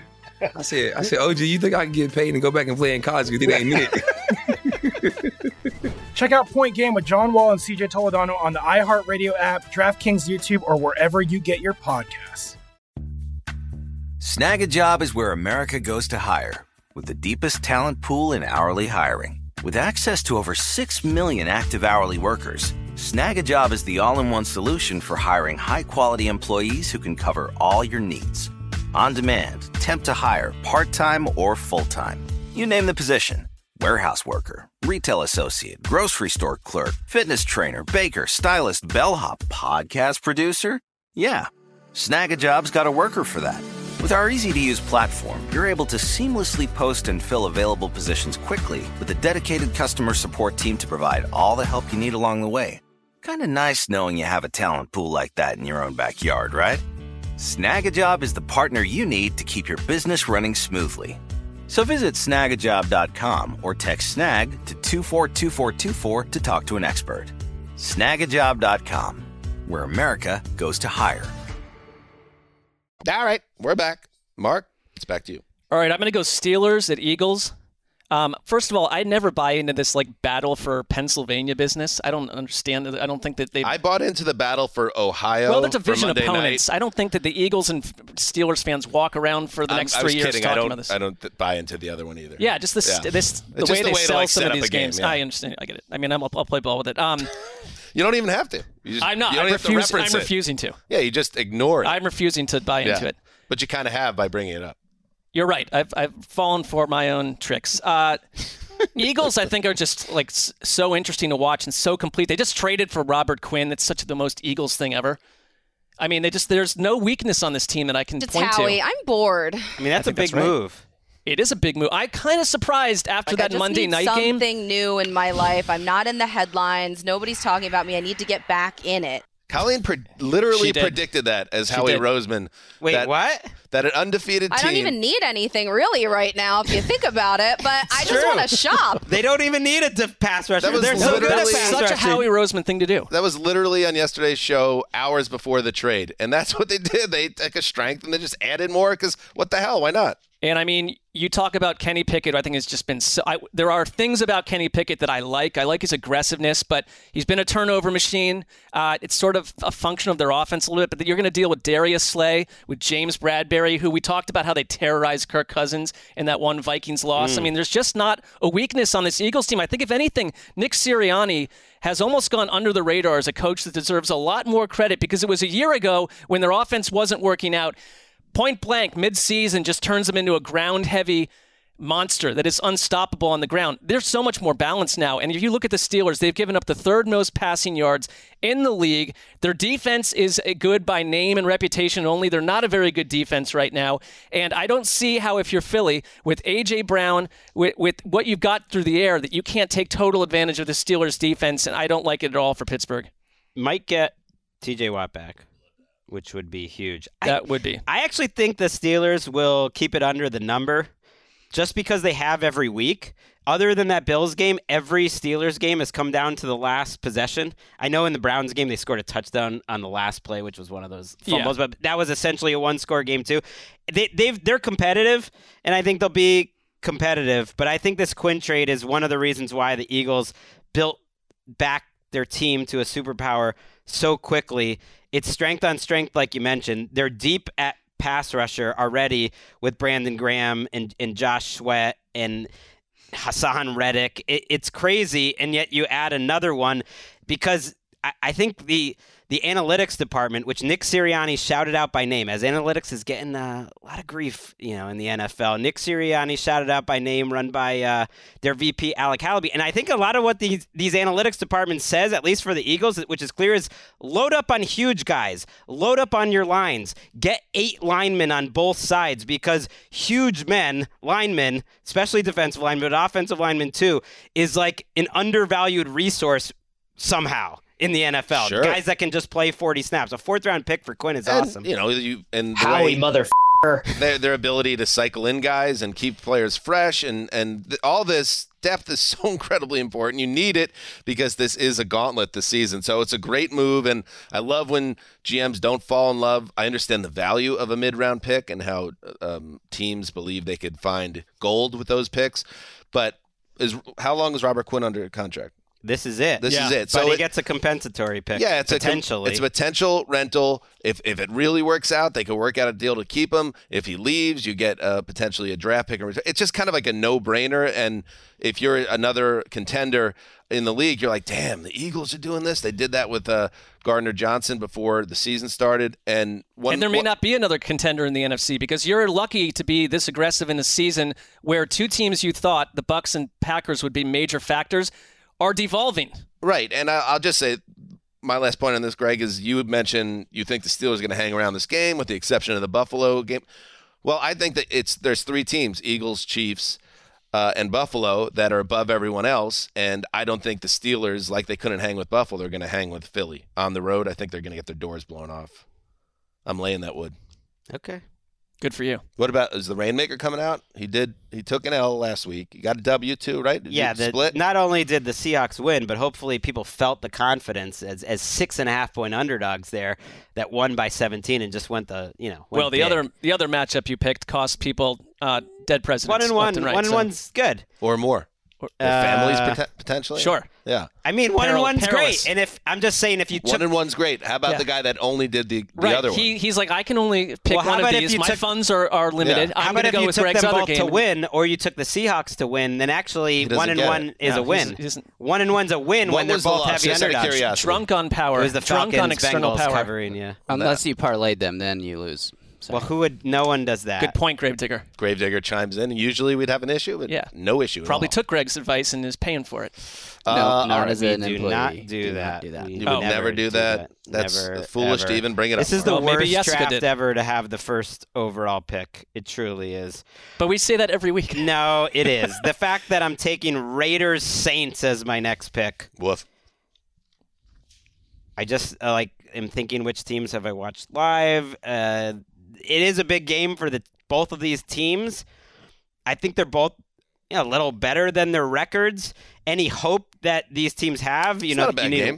you win. No, it's not. like but but I like it too. That's why I'm taking it. But Yeah. they're combined. Their records are four and nine. So it's like Right. that's sort of where we are with the NFL. That that's a good game. Sure. Um, Party town versus party town. Oh, uh, along those lines, this blew my mind. The stat, Greggy.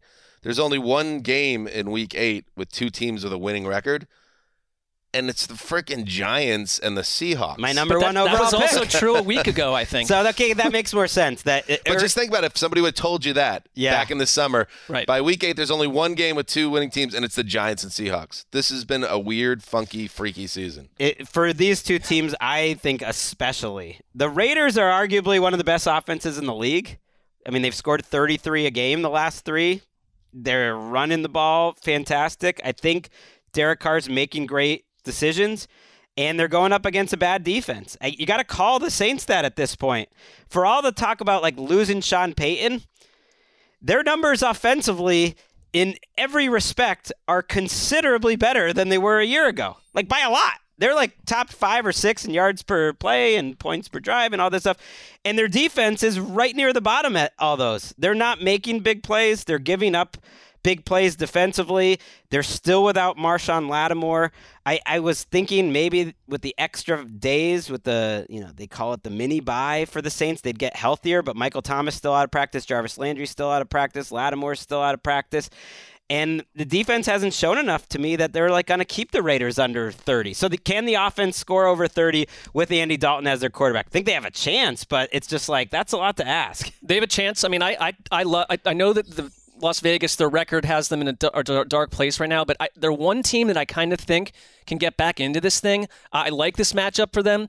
The Saints have the 31st scoring defense. They have the most giveaways in the NFL on offense, and they have they were run on by Eno Benjamin a week ago against Arizona. Josh Jacobs has 441 yards and six touchdowns in the last three weeks. Derek Carr is in a better situation with the way they're playing right now on a run-heavy offense. He's thrown one interception since week two. That's the issue when Derek Carr was throwing picks in that week one game, but just in general, when you get that with Derek Carr, you're killing chances. But he's making throws, and they are able to de- like their line had Oh. like nine Is he gonna do it? combinations. Is he gonna do what no, I'm not going to do it because say? I Is would he ne- gonna do what this they game- think we're gonna do? No, it's way, it's just way too strange of a matchup to lock either one without being called a psycho. So I'm not going to do that. Shako But I think that I think that the, uh, the team I believe in more is the Raiders to get back into it in the AFC and be a factor down the stretch. I already flipped my pick for this game. I picked the Saints initially, just felt like they're going to get back in this spot. What'd your daughter say about that? Uh, and then I looked at that injury report and I was too freaked out. Dennis Allen, Mm.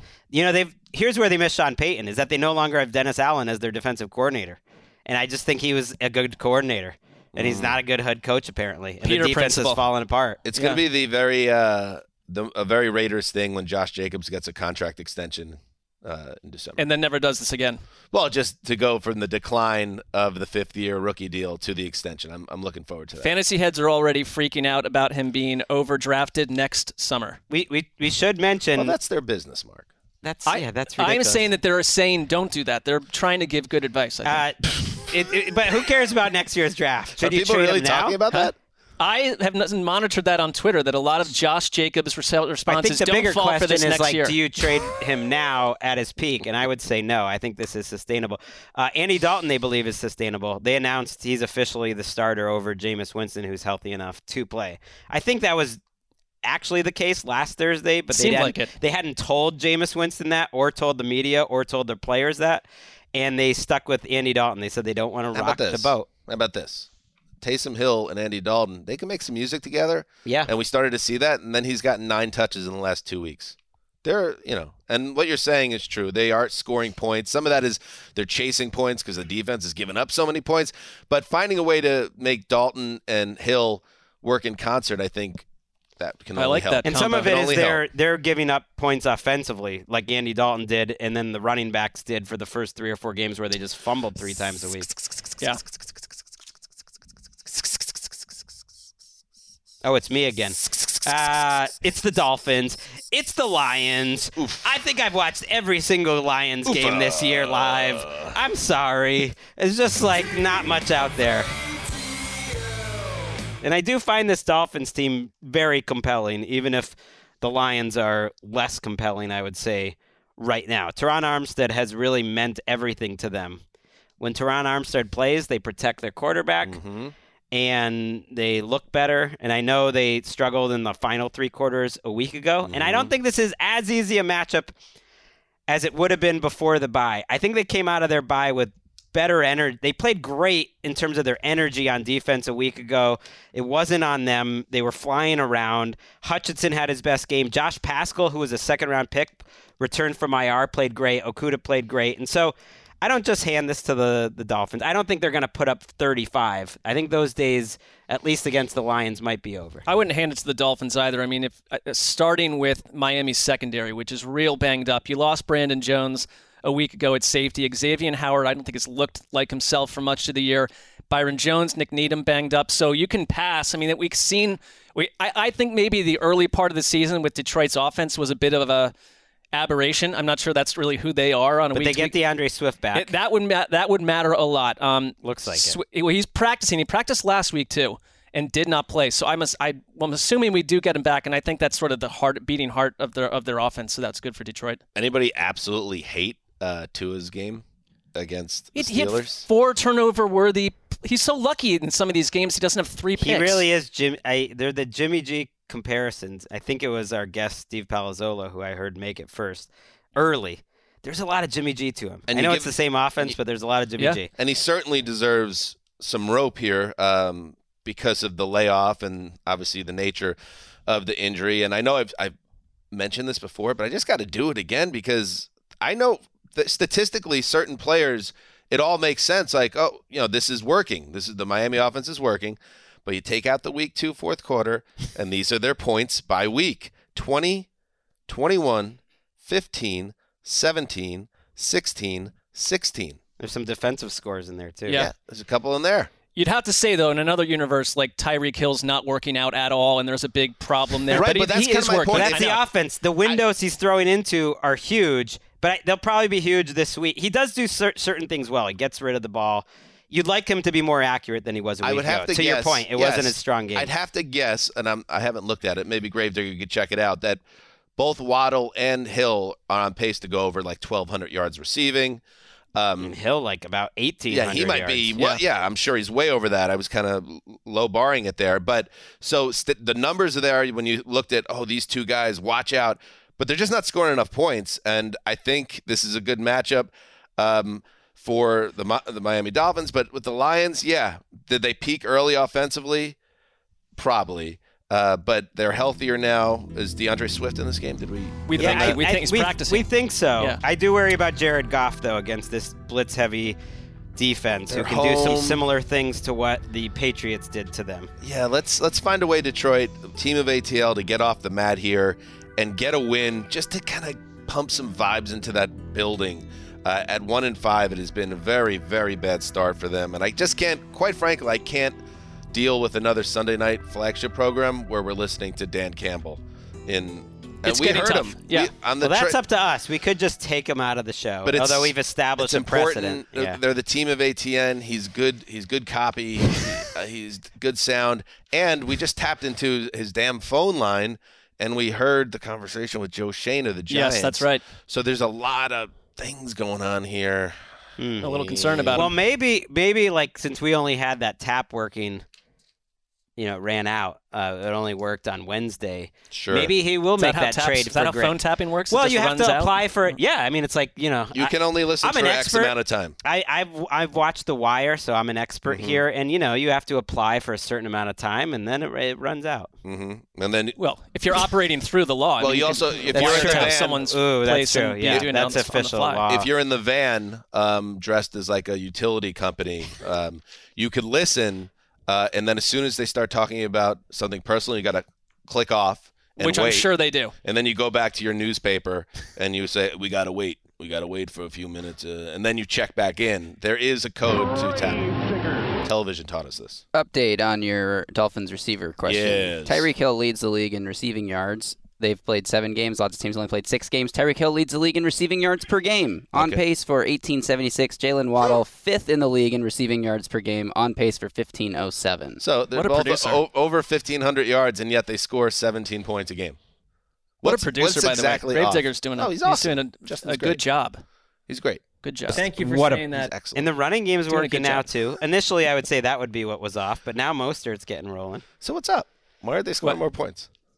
I don't have a good answer. Does I would- anybody like what's going? Are they a red zone disaster? I What? wonder if it's the pass yards per drive good, points per drive not so. Yeah, pass protection for the weeks that Armstead was out, but no, they're good in the red zone. They had a on bunch of quarterbacks. Obviously, that you know that will lead to a little jankiness with the offense, but they were still moving the ball in those games. A lot of yards, a lot of field goals, at least in the last month. Hmm. A bit mysterious, a bit of an unsolved mystery, Robert Stack style. The Dolphins and their offense. Doing their Uh, Tampa Bay impression. I was gonna do a snake, but Gregg, that was your pick, so we're up to Marc Sessler. All right, I'm going to go uh, Panthers at Falcons. Uh, there's not a lot to pick from at this point, but I, I do find obviously what happened with PJ Walker a week ago makes the Panthers more compelling uh, visually to me. Falcons, I think you can. The Falcons have the 32nd ranked pass defense, so maybe PJ Walker, who made some absolutely beautiful throws a week ago, the touchdown to DJ Moore, the touchdown to Tommy Tremble.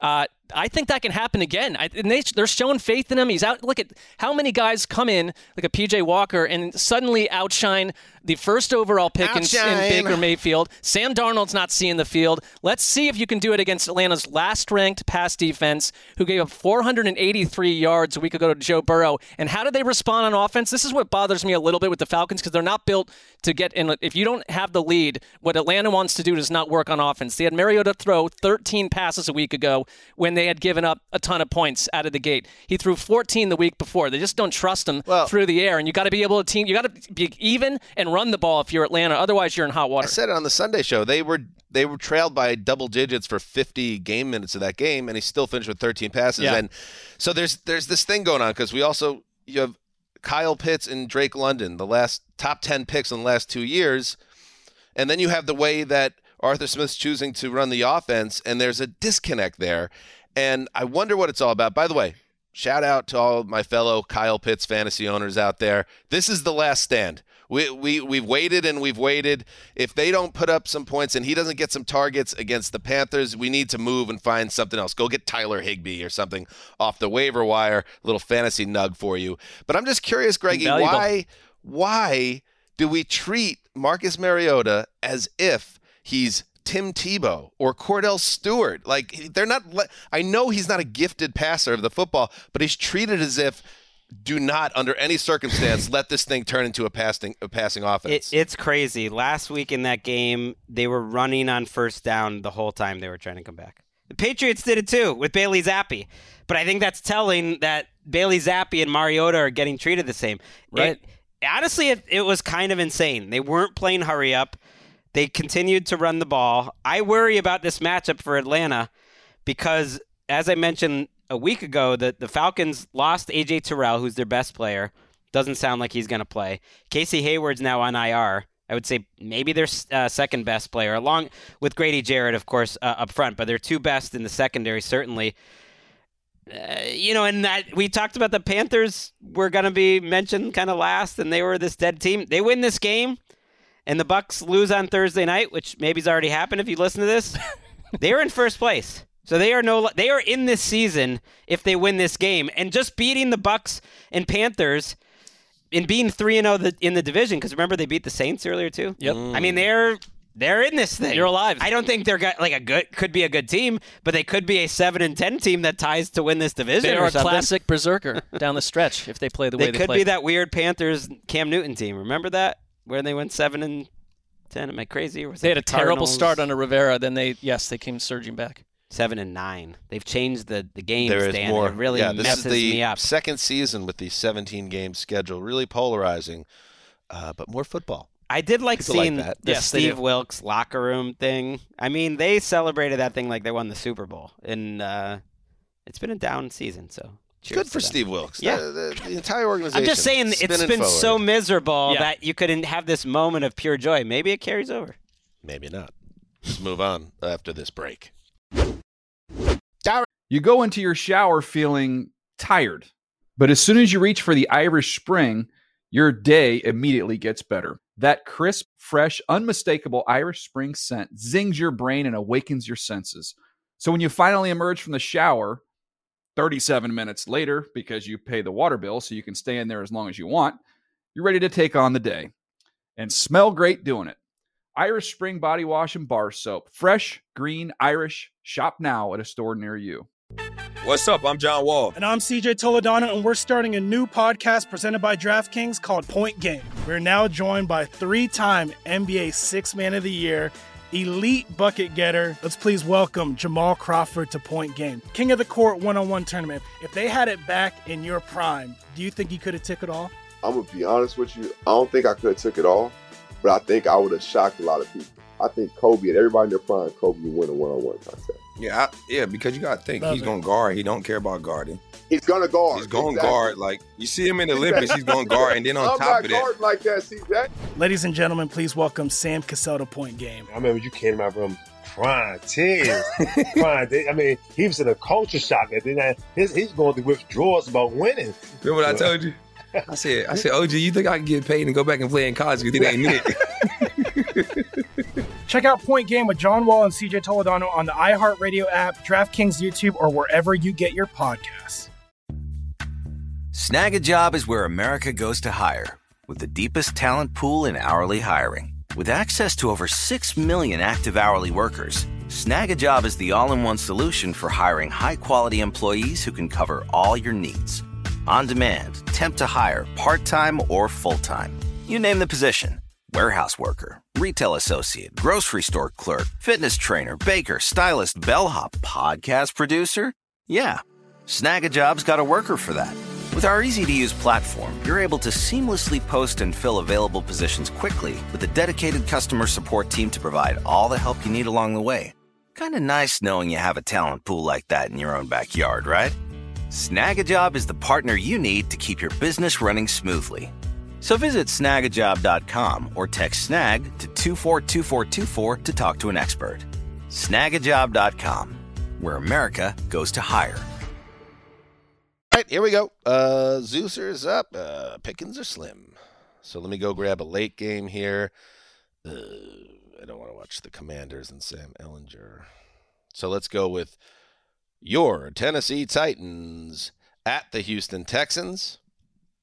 That's available, correct? That is that is available. It is. You would be stealing it potentially from Graver. I like that. Ah, you know. Make him, you know, watch the Colts. Justin and I have a nice uh, working arrangement, uh, and we will tag team this game. Cool. I'd also be happy to watch Hook'em Sam Ehlinger's first NFL start. Yeah, that's what I mean. We might need a fourth pair of eyes there. That's wonderful. All right, so that let me take care of this game. The Tennessee Titans, four and two, um, travel to Houston to face the Texans. And uh, yes, we have Davis Mills coming off. Let me start with something positive here. Davis Mills uh, was bad for five weeks, went into the bye, and then was professional um, against the Raiders in a loss. Um, you have, of course, Dameon Pierce, who is going to give you 100 plus total yards every game. So you have something cooking there. Was Brandin Cooks going to be on the team? As of right now, Hmm. he is. But we shall see.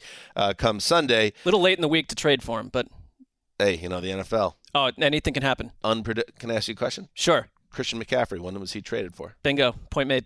Thursday night. There you go. Boom. See Did he how that play on worked, Gregg? Sunday? I don't. Yeah, that was good. I don't think it's the same sort of chemistry market I have had this show, but it's good. It's good. I don't know. TBD, fact that, the still fact that left. you uh, felt the need to kind of say that makes me know you're worried. Says more about you than it says about me. the old Greggy. Um, all right. Anyway, so you got the Texans and the Titans. I love the the way things are setting up here for Tennessee. I've talked about it. I don't need to bel- belabor it. Uh, they're well coached. They have a great running game. They have a quarterback that's not going to kill them, and they've been through the wars. They're going to win a lot of close games, like the G-men. They're the G-men in the AFC, where you're not gonna Mm. you're not gonna be totally bu- you're not gonna be totally thrilled when you see them hosting a playoff game in January. But guess what? They're gonna have their 11 wins, and away they go. So I think this is another one. I'm a little uh, Gregg. Maybe you could offer something to me in way in, in the way of an explanation because Vegas has this game at a, bel- I believe one and a half. I've got I've got a great Two and a one. half. I've Uh, got a great one. Yeah, go ahead. Ryan Tannehill's status is up in the air. And that is, I think, That's gotta be informing what's going on. that number. As the week goes on, it seems much more likely that Ryan Tannehill will play, and I think it's gone from one and a half to two and a half. What are they saying on the beat, uh, Gregg? He's out of the boot. He's out of the boot. Yeah. He spoke at the press conference. He hasn't been participating in practice, but that was expected. He said he's getting all the mental reps he can get. I would be very surprised if Tannehill doesn't play. Right, but I think it was How a well little he'll play uncertain. Yeah. is is like can Say he no really more. plant? You think he's playing? I think he's playing. Then I'm locking up the Titans. Oh, Give me it. Well, I have to let you know something. Yes, sir. And this, you know, Gregg, you can see right here. Ooh. I am also locking up the Titans. Chemistry. And can I say something? Yes. After getting basically bullied into doing it for the first time this year, I'm also locking up the Titans. Ooh, I love. Oh. What could go wrong? Yeah, so this is what could go wrong? absolutely going to be the letdown game. Let me hit you with a fact. Last year, the Titans went into Houston on a six-game winning streak and lost to a two and seven Texans team. This year, they enter Houston on a four-game winning streak up against So a one why are four you and one knocking it? Texans No, team. uh, they are, that what happened last year. Right? It's on their minds. The Oh, Titans. yeah. And you it know what? informed them. Justin, They're not hap- letting that happen. If you want to join this chemistry hive and this triple lock, Chem Hive, Chem Hive, we don't need any of that like talk. That's You're That- right. that I'm energy, being Matt why are you- LaFleur, and you guys are Aaron Rodgers right now. Is that what's happening? Yeah, but- more or less. why are you bringing that energy But also, to why something would you bring just it if beautiful? you're locking it? That's Right. you didn't even lock just- them against the I Commanders. just want to He's lock protecting with himself emotionally. reservations. Get your act together. Never Yeah. lock with reservations. Derrick sir. Henry has a chance for a fourth straight 200 plus yard rushing and two plus rushing touchdown game against the Texans. Fourth straight. He's done it through the last three. Isn't that against the incredible? That's see, you're a Hall of Famer when you have any type of nug like that. Like Derrick Henry's a Hall of Fame running back, and I think yes, I reserve the right to back out of this lock if Ryan Tannehill is scratched. Um, I'm going to put that out there now. But as long as he's playing, they will take care of business. Yeah, I loved their pass rush last week. Bud Dupree actually giving them something uh, coming off an injury. And the Texans feel easy to pick against because they've quietly taken a huge step back on defense. It's hard to think the Texans could take a huge step back in anything, but their defense was frisky. It was like pretty close to average for most of last year. And now Lovie Smith's group is, is one of the worst why- defenses. Is anybody surprised? No. The Lovie Smith hire They never are- felt particularly inspired. Okay, another moment that I took from Tuesday when Yeah. Garafolo was on, when he said the Texans expected them to be better than they were. That threw me actually. That felt like a setup for Lovie Smith to be fired. Like if that, I, wherever that's coming from, it just started like Here okay, they go again on their own. You want to hear another weird one? I know it's the Texans, but Sure. I found this weird. Kamu uh, Grugier Hill, their linebacker, who's like been leading them in tackles, one of their better defensive a guy yours? players. No, guys? no, No. But Nor- uh, nor he one of asked mine. for and uh, he requested and received his release this week, even though he's like played, you know, most of the season for the Texans. That just is a str- still. team. You could take the Easterby out of the Texans, but there's still some weird stuff going on. That's weird. What's that? Uh, what's that dude? Who is that dude? Yeah, that line. This whatever. could go anywhere. no, he's like a Matthew pol- McConaughey. He's a polarizing uh, Kansas City-based sports writer, uh, talking head type dude. Anyway, um, David Culley, Jason Whitlock. Whitlock. Oh, wow. Um, he had that thing. Kansas like, City based threw me, but Yeah, back in the day, yeah. whenever uh, someone is like getting the last laugh, like, oh, so and so is cackling while rolling a blunt somewhere. That is Yeah. David Culley right now. It's like, whatever. You fired me? Get my cackle on. I mean, he's still getting paid, so uh, you know, he's enjoying his life. 420 bros. Ow! Wasn't an endorsement, by the way. It was just I remember that was one of his things. Let's move into my other pick. A little sloppy. I gotta have three early games, but life is life. Chicago Bears. There's only seven too. We we can do some post game fixing trading. Chicago Bears at Dallas Cowboys. I if I'm a Bears fan or if I'm in the locker room, I'm totally bummed right now. We had a really promising showing in prime time with our young quarterback, and we embarrassed Bill Belichick, who was going to set the record held by Mr. Bear himself, George Halas, and we lay a beating on the Patriots. There was, uh, I think Roquan Smith had a great line. He said it was so quiet in that building that you could hear a rat piss. it's a little uncouth a line, but it's a great. Unless line. he actually did hear that, then it's just factual. So then, what do the Bears turn around and do? They trade like one of the most important players on the team, Robert Quinn. Um, to the Eagles. So that's a real letdown, I would imagine, inside that locker room in terms of do you really believe in us? Because we just got our third win in a wide open league, and now you just you told us you're playing for tomorrow, not for today. So I don't think the vibes are going to be hot going into Dallas. Mm. I think the Cowboys are a team that listen, you watch that game and you say, "Oh, great, Cowboys got healthy, 24-6 over the lines." if not for that Jamaal Williams fumble, they're losing with 10 minutes to play in that game. Yeah. So that they're not unbeatable by any stretch. I think the Cowboys, like I have them at four in the power rankings, uh, but this is a weird power rankings year. This they're more like a, a number 10 team to me right now in a Mm. typical season. So it's not like the Bears have no chance, especially if Fields continues to gain confidence, Greggy. But at the same time, uh, the Quinn thing, I really do think that could have a psychological effect on Chicago. Well, yeah, Roquan Smith was on the that was crazy podium when the trade happened, so they asked him about it, and he couldn't continue. He started, you know, getting emotional when he was talking, and then he left. And this is a guy who's had his own issues with the Bears, who was asking for Sure. a trade, but is balling out and is one of their young best players. And then Maybe he was see, just upset that he wasn't the one that got traded. I think to see a guy It's that you look up to that's had an incredible career in Robert Quinn and uh, you know, must be one of the most respected people in that locker room and, and better players in the locker room traded. You're you're right. I think that does damage. That said, their defense has played better each and every week. Their passing game, even though it's not great, has played better in each of the last three weeks. I think has been their best three passing game week. Their running game has been good all along. That game on Monday night made me think the Bears have a shot to be frisky. Maybe they are frisky. Maybe they got to frisky with that. Isn't Show that me why it's again annoying though week. why they made that trade? Because that Yeah. was right the moment where Yeah. you're like, wait a second, all right, Bears. And I think this is a tough matchup because their offensive line has gotten by so far, but they have another injury there, another couple injuries there, and you're playing the Cowboys. So this might not be the week for it, but we'll see. I'm, I'm curious. I think it's tough for Matt Eberflus too to lose Robert Quinn. I mean, it's just sort of a, a weird move uh, because I I came out of that Monday night game also thinking like in this NFC. If Chicago can rebrand themselves on offense the way they have over the last month, and if you're going to get Justin Fields improving as a passer the way he has the last three weeks, you've got something here because he's so dangerous and hard to. He's the kind of quarterback because of what he can do on the ground. The defensive coordinators go nuts trying to figure out how to stop him. And it's not just him; it's Khalil Herbert, it's Montgomery. Like it's such a punishing ground game that when you have that, you can do anything. I think it's just for me. They have right. Also, you look at their defense, third ranked pass defense right now. Last week, Prescott. 18 for 19 on throws, shorter throws, under 15 yards. One through six on 15 plus yards through the air. I, hmm. I think that Dak, like like Mike McCarthy, Zaddy said, that he got better as the game went along, and he did. But it wasn't some sort of like, oh wow, we've got this version of Dak Prescott right now that takes the Cowboys totally over the And that's top. okay. We- it's, It's okay, but we just haven't back, we haven't yeah. seen that yet. Yeah.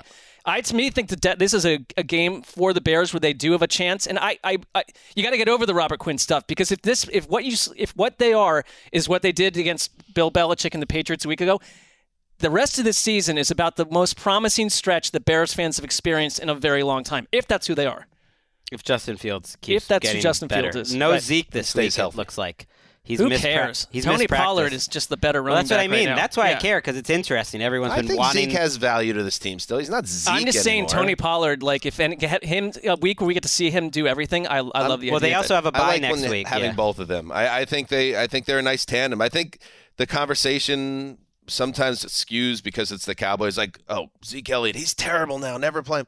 I think they have something working with both of those I guys. agree. But I think Pollard, yeah, it'll be good for Tony Pollard and fantasy owners that have been stashing him, waiting for this very moment.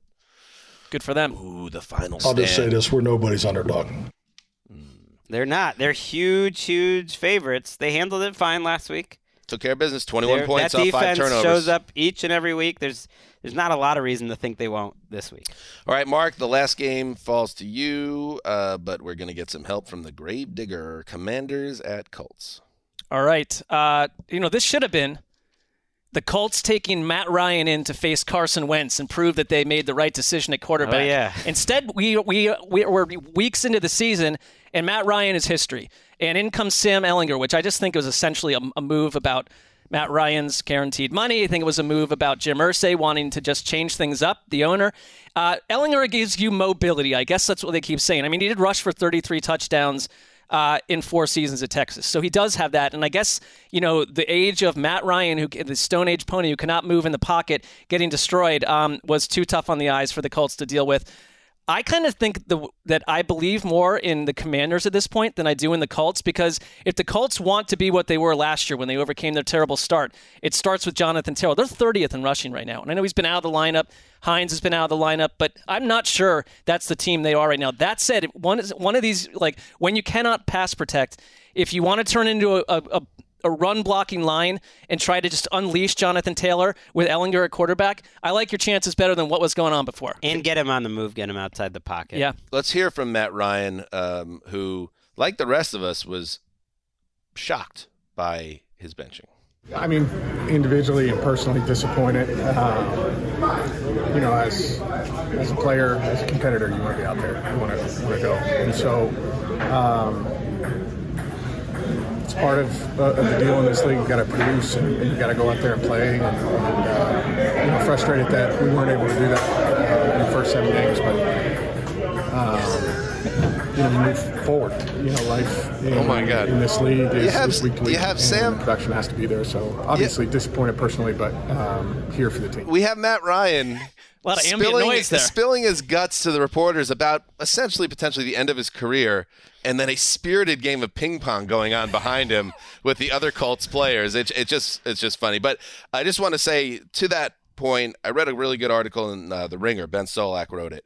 Um, the headline was the simple math behind the Colts' decision to turn to Sam Ehlinger, Ehlinger, Ehlinger. Ehlinger. Ehlinger, uh, and it was he wrote about which something was very interesting and made sense, like how what's going on with the league right now. More and more uh, positive stress is being put on. Hey, we need a quarterback to save plays, and if a play breaks down in the passing game, somebody that could turn a seven-yard sack loss uh, into a 20 yard rush. Uh, the scrambling of a quarterback has never been more effective, and it's and guys like Matt Ryan. Um, or even Carson Wentz to a certain extent before him, or Philip Rivers before him, or Jacoby Brissett before him in Indy. Those guys are dead when the pass rush gets there. Ehlinger gives them a chance uh, to do some different things, and I think that is one of the reasons as well why they made this decision. He won this job in, in August. Not that they expected Matt Ryan to play the way he did, but we talked that the preseason matters only so much for young quarterbacks, but it's mattering when you put your proof of concept as a player, as a second year player, on paper. He had a 55 yard rushing touchdown in the preseason where he made a couple guys miss. He threw a bunch of touchdowns. He was accurate. He was not like get rid of the ball quickly guy. He's a little more hold the ball and make a play guy uh, without huge skill set. So maybe in their minds, a better version of Taylor mind. Heinicke. You know, like a similar type of player, but he's he's not the Tua like I'm going to make all the right reads quickly, and you wouldn't expect that as a second year player. But I think they're just hoping he can add a, a little bit of playmaking. I think their excitement about him i- is at least ge- genuine to the point where like they just couldn't watch Matt Ryan anymore. But man, that game did- last mean, week when I went back to watch it, that, yeah, I hope Sad. that's not his last game. It was Yeah. one of the saddest and last games you see, you could have. Once the pass rush got there, he either takes a sack, he gets hit and fumbles, or he throws it up for grabs. And those are all looks like a quarterback, a veteran pocket quarterback who looks cooked. But and then you could say, well, what about last week when they had him throw it 60 times and he let him come back win? But there was more, so much more bad than good with Matt Ryan. So the moves doesn't. It's not that the move doesn't make sense. It's what we know about the backdrop uh, of the move and what was said before the season, where you had them on record, the Colts saying this isn't just about this year or even next year. We see him at least our starting starting starting quarterback for two years, and then he's gone in eight weeks. Well, I mean, uh, crazy. The whole operation is sitting on the hot seat right now for all the praise and love that we've given to Frank Reich over the years and assumed that quarter, the next quarterback they bring in is going to be in a great situation in Indianapolis. And I mean, Frank Reich said it like what they sold Matt Ryan did not exist on this Colts team. The offensive line, like the fact that he'll be well protected, a great ground game, none of it's been true. And so, if anything, switch it up and see what you, what you get with Ehlinger and roll. It's, it's desperate, desperate, but it's but like that's where they are. You're, it, you, we already knew what they'd be the rest of the season with Matt Ryan. They're hoping that there's something with Sam. Right. We will see. Ballard Ballard gave all that money to that offensive line and the picks, and that's who's struggling. And you know their their big name players are struggling. Quenton Nelson has not necessarily been the same. Ryan Kelly, who's made a Pro Bowl, has not been the same. And they're going up against a Washington team which grades out as like winning in the pass rush and getting a Uh. ton of pressures a lot. I don't I don't see it cuz they're not like a good defense, but this isn't necessarily an easy first matchup, that easy for Ehlinger. Maybe he'll be under pressure. If you lose this game as a Colts, it just feels very like, oh, what, what do we do now? We just lost to the Commanders after making this big move. We got big problems. I have a thought on it. Yes. I think this is one of those. We don't have a quarterback of the future. If Sam plays well, he could be our guy. If he plays poorly, we're going to get a high draft pick and be in the mix for C.J. Stroud, Bryce Young, or whoever. Also Right, known and as like Davis Mills Part Two. And that's Yeah. the way an owner thinks. It's not necessarily how, you know, a head coach thinks, and that s- supports the theories of, of how involved Irsay was. Yeah. I, am looking at the week eight announcer assignments, and under this game it says Bert and Ernie. Hanzus, Rosenthal, and Sessler. Oh, that's cool. That's good. We would be great. So I guess we're just backups. No, it's actually Brandon Gaudin. Go Gaudin? You come to us with these Ehlinger? pronunciation checks sometimes, and Gregg and I are mystified. We got don't- Ehlinger. yeah, we Robert got. we- Smith and Jen Hale on the call. they do a great job. Love Jen Hale. I think she still does uh, sidelines for the Pelicans, who, Jay I've, Hale? who I've adopted as one of my NBA teams. So Can't you know, keep track. watching some local Pelicans. Pels looking. Are you good. just loyal to basketball ultimately? Is that what it is? All right. Uh, before we say goodbye, let's check in Football on the. is completely different than basketball. there it is. Bingo. Let's check in on the lock of the week standings. Zeuser and Rosenthal at five and two, uh, and then we have the Gravedigger at four and three. The West brothers at three and four. What you know what? And then in tiny little lettering at the bottom, oh, Sessler's involved too. That's good to know. Marc, I'll get my revenge. Marc at four and three. Clowns. I always return. I, I love that you um I mean, it's just an absurd bit. You One still of get twelve mad about absurd it. bits. I'm You not still mad. I just find it. I find it to be. It's uh, obviously we're going to do this well, every if week you were now. in first place, they couldn't do that. But No. since yeah, yeah, they could. They'll But find some for the way. audio I, I will be in Annoyed first by it. place soon enough. What was that, Marc? ooh, I, I'm not that annoyed by it. Oh, well, that's good. But they, for the audio uh, listeners, I think it is disrespectful that uh, you were not in the main grouping there. You Thank you. should be with the rest of us. No, I think it's it was disrespect, and I'll figure out through my own investigations, my own wiretapping, uh, who behind the glass is Mm. responsible for this, and they will be punished. Uh, this is the bad news for you. The guy probably responsible is like six seven, and he wears a, a wool cap and never smiles. So good you luck with you take him out at the knees. six seven. what? Stop. Good Uh, luck with I also that. like that the three of you guys, Gravedigger, Sessler, and Hanzus, all on the same team. I mean, the analytics would say this is a great week for me. That's what you would want is your team teammates to all. yeah, but you had on. a terrible uh, lock. So Yeah, uh, your we're lock is- feeling good feels about very it. shaky. The analytics say that we're in good position there as well. well, that's that's uh, your opinion, and I don't share it. Yeah. Uh, all right. Thank you everybody for listening. We will be back uh, with the Friday Fun Show tomorrow. So make sure you're there. Patrick Claybon rejoining us uh, in the fourth chair. Uh, be part of the interactive experience. 10 a.m. Pacific, 1 p.m. Eastern. Happy hour time in London and surrounding territories. Uh, until then, Dan Hanzus signing off for Quiet Storm, the old boss, the Grave Digger, our incredible team behind the glass. including Eh. six foot seven and the wool cap. Eh. Heed the call.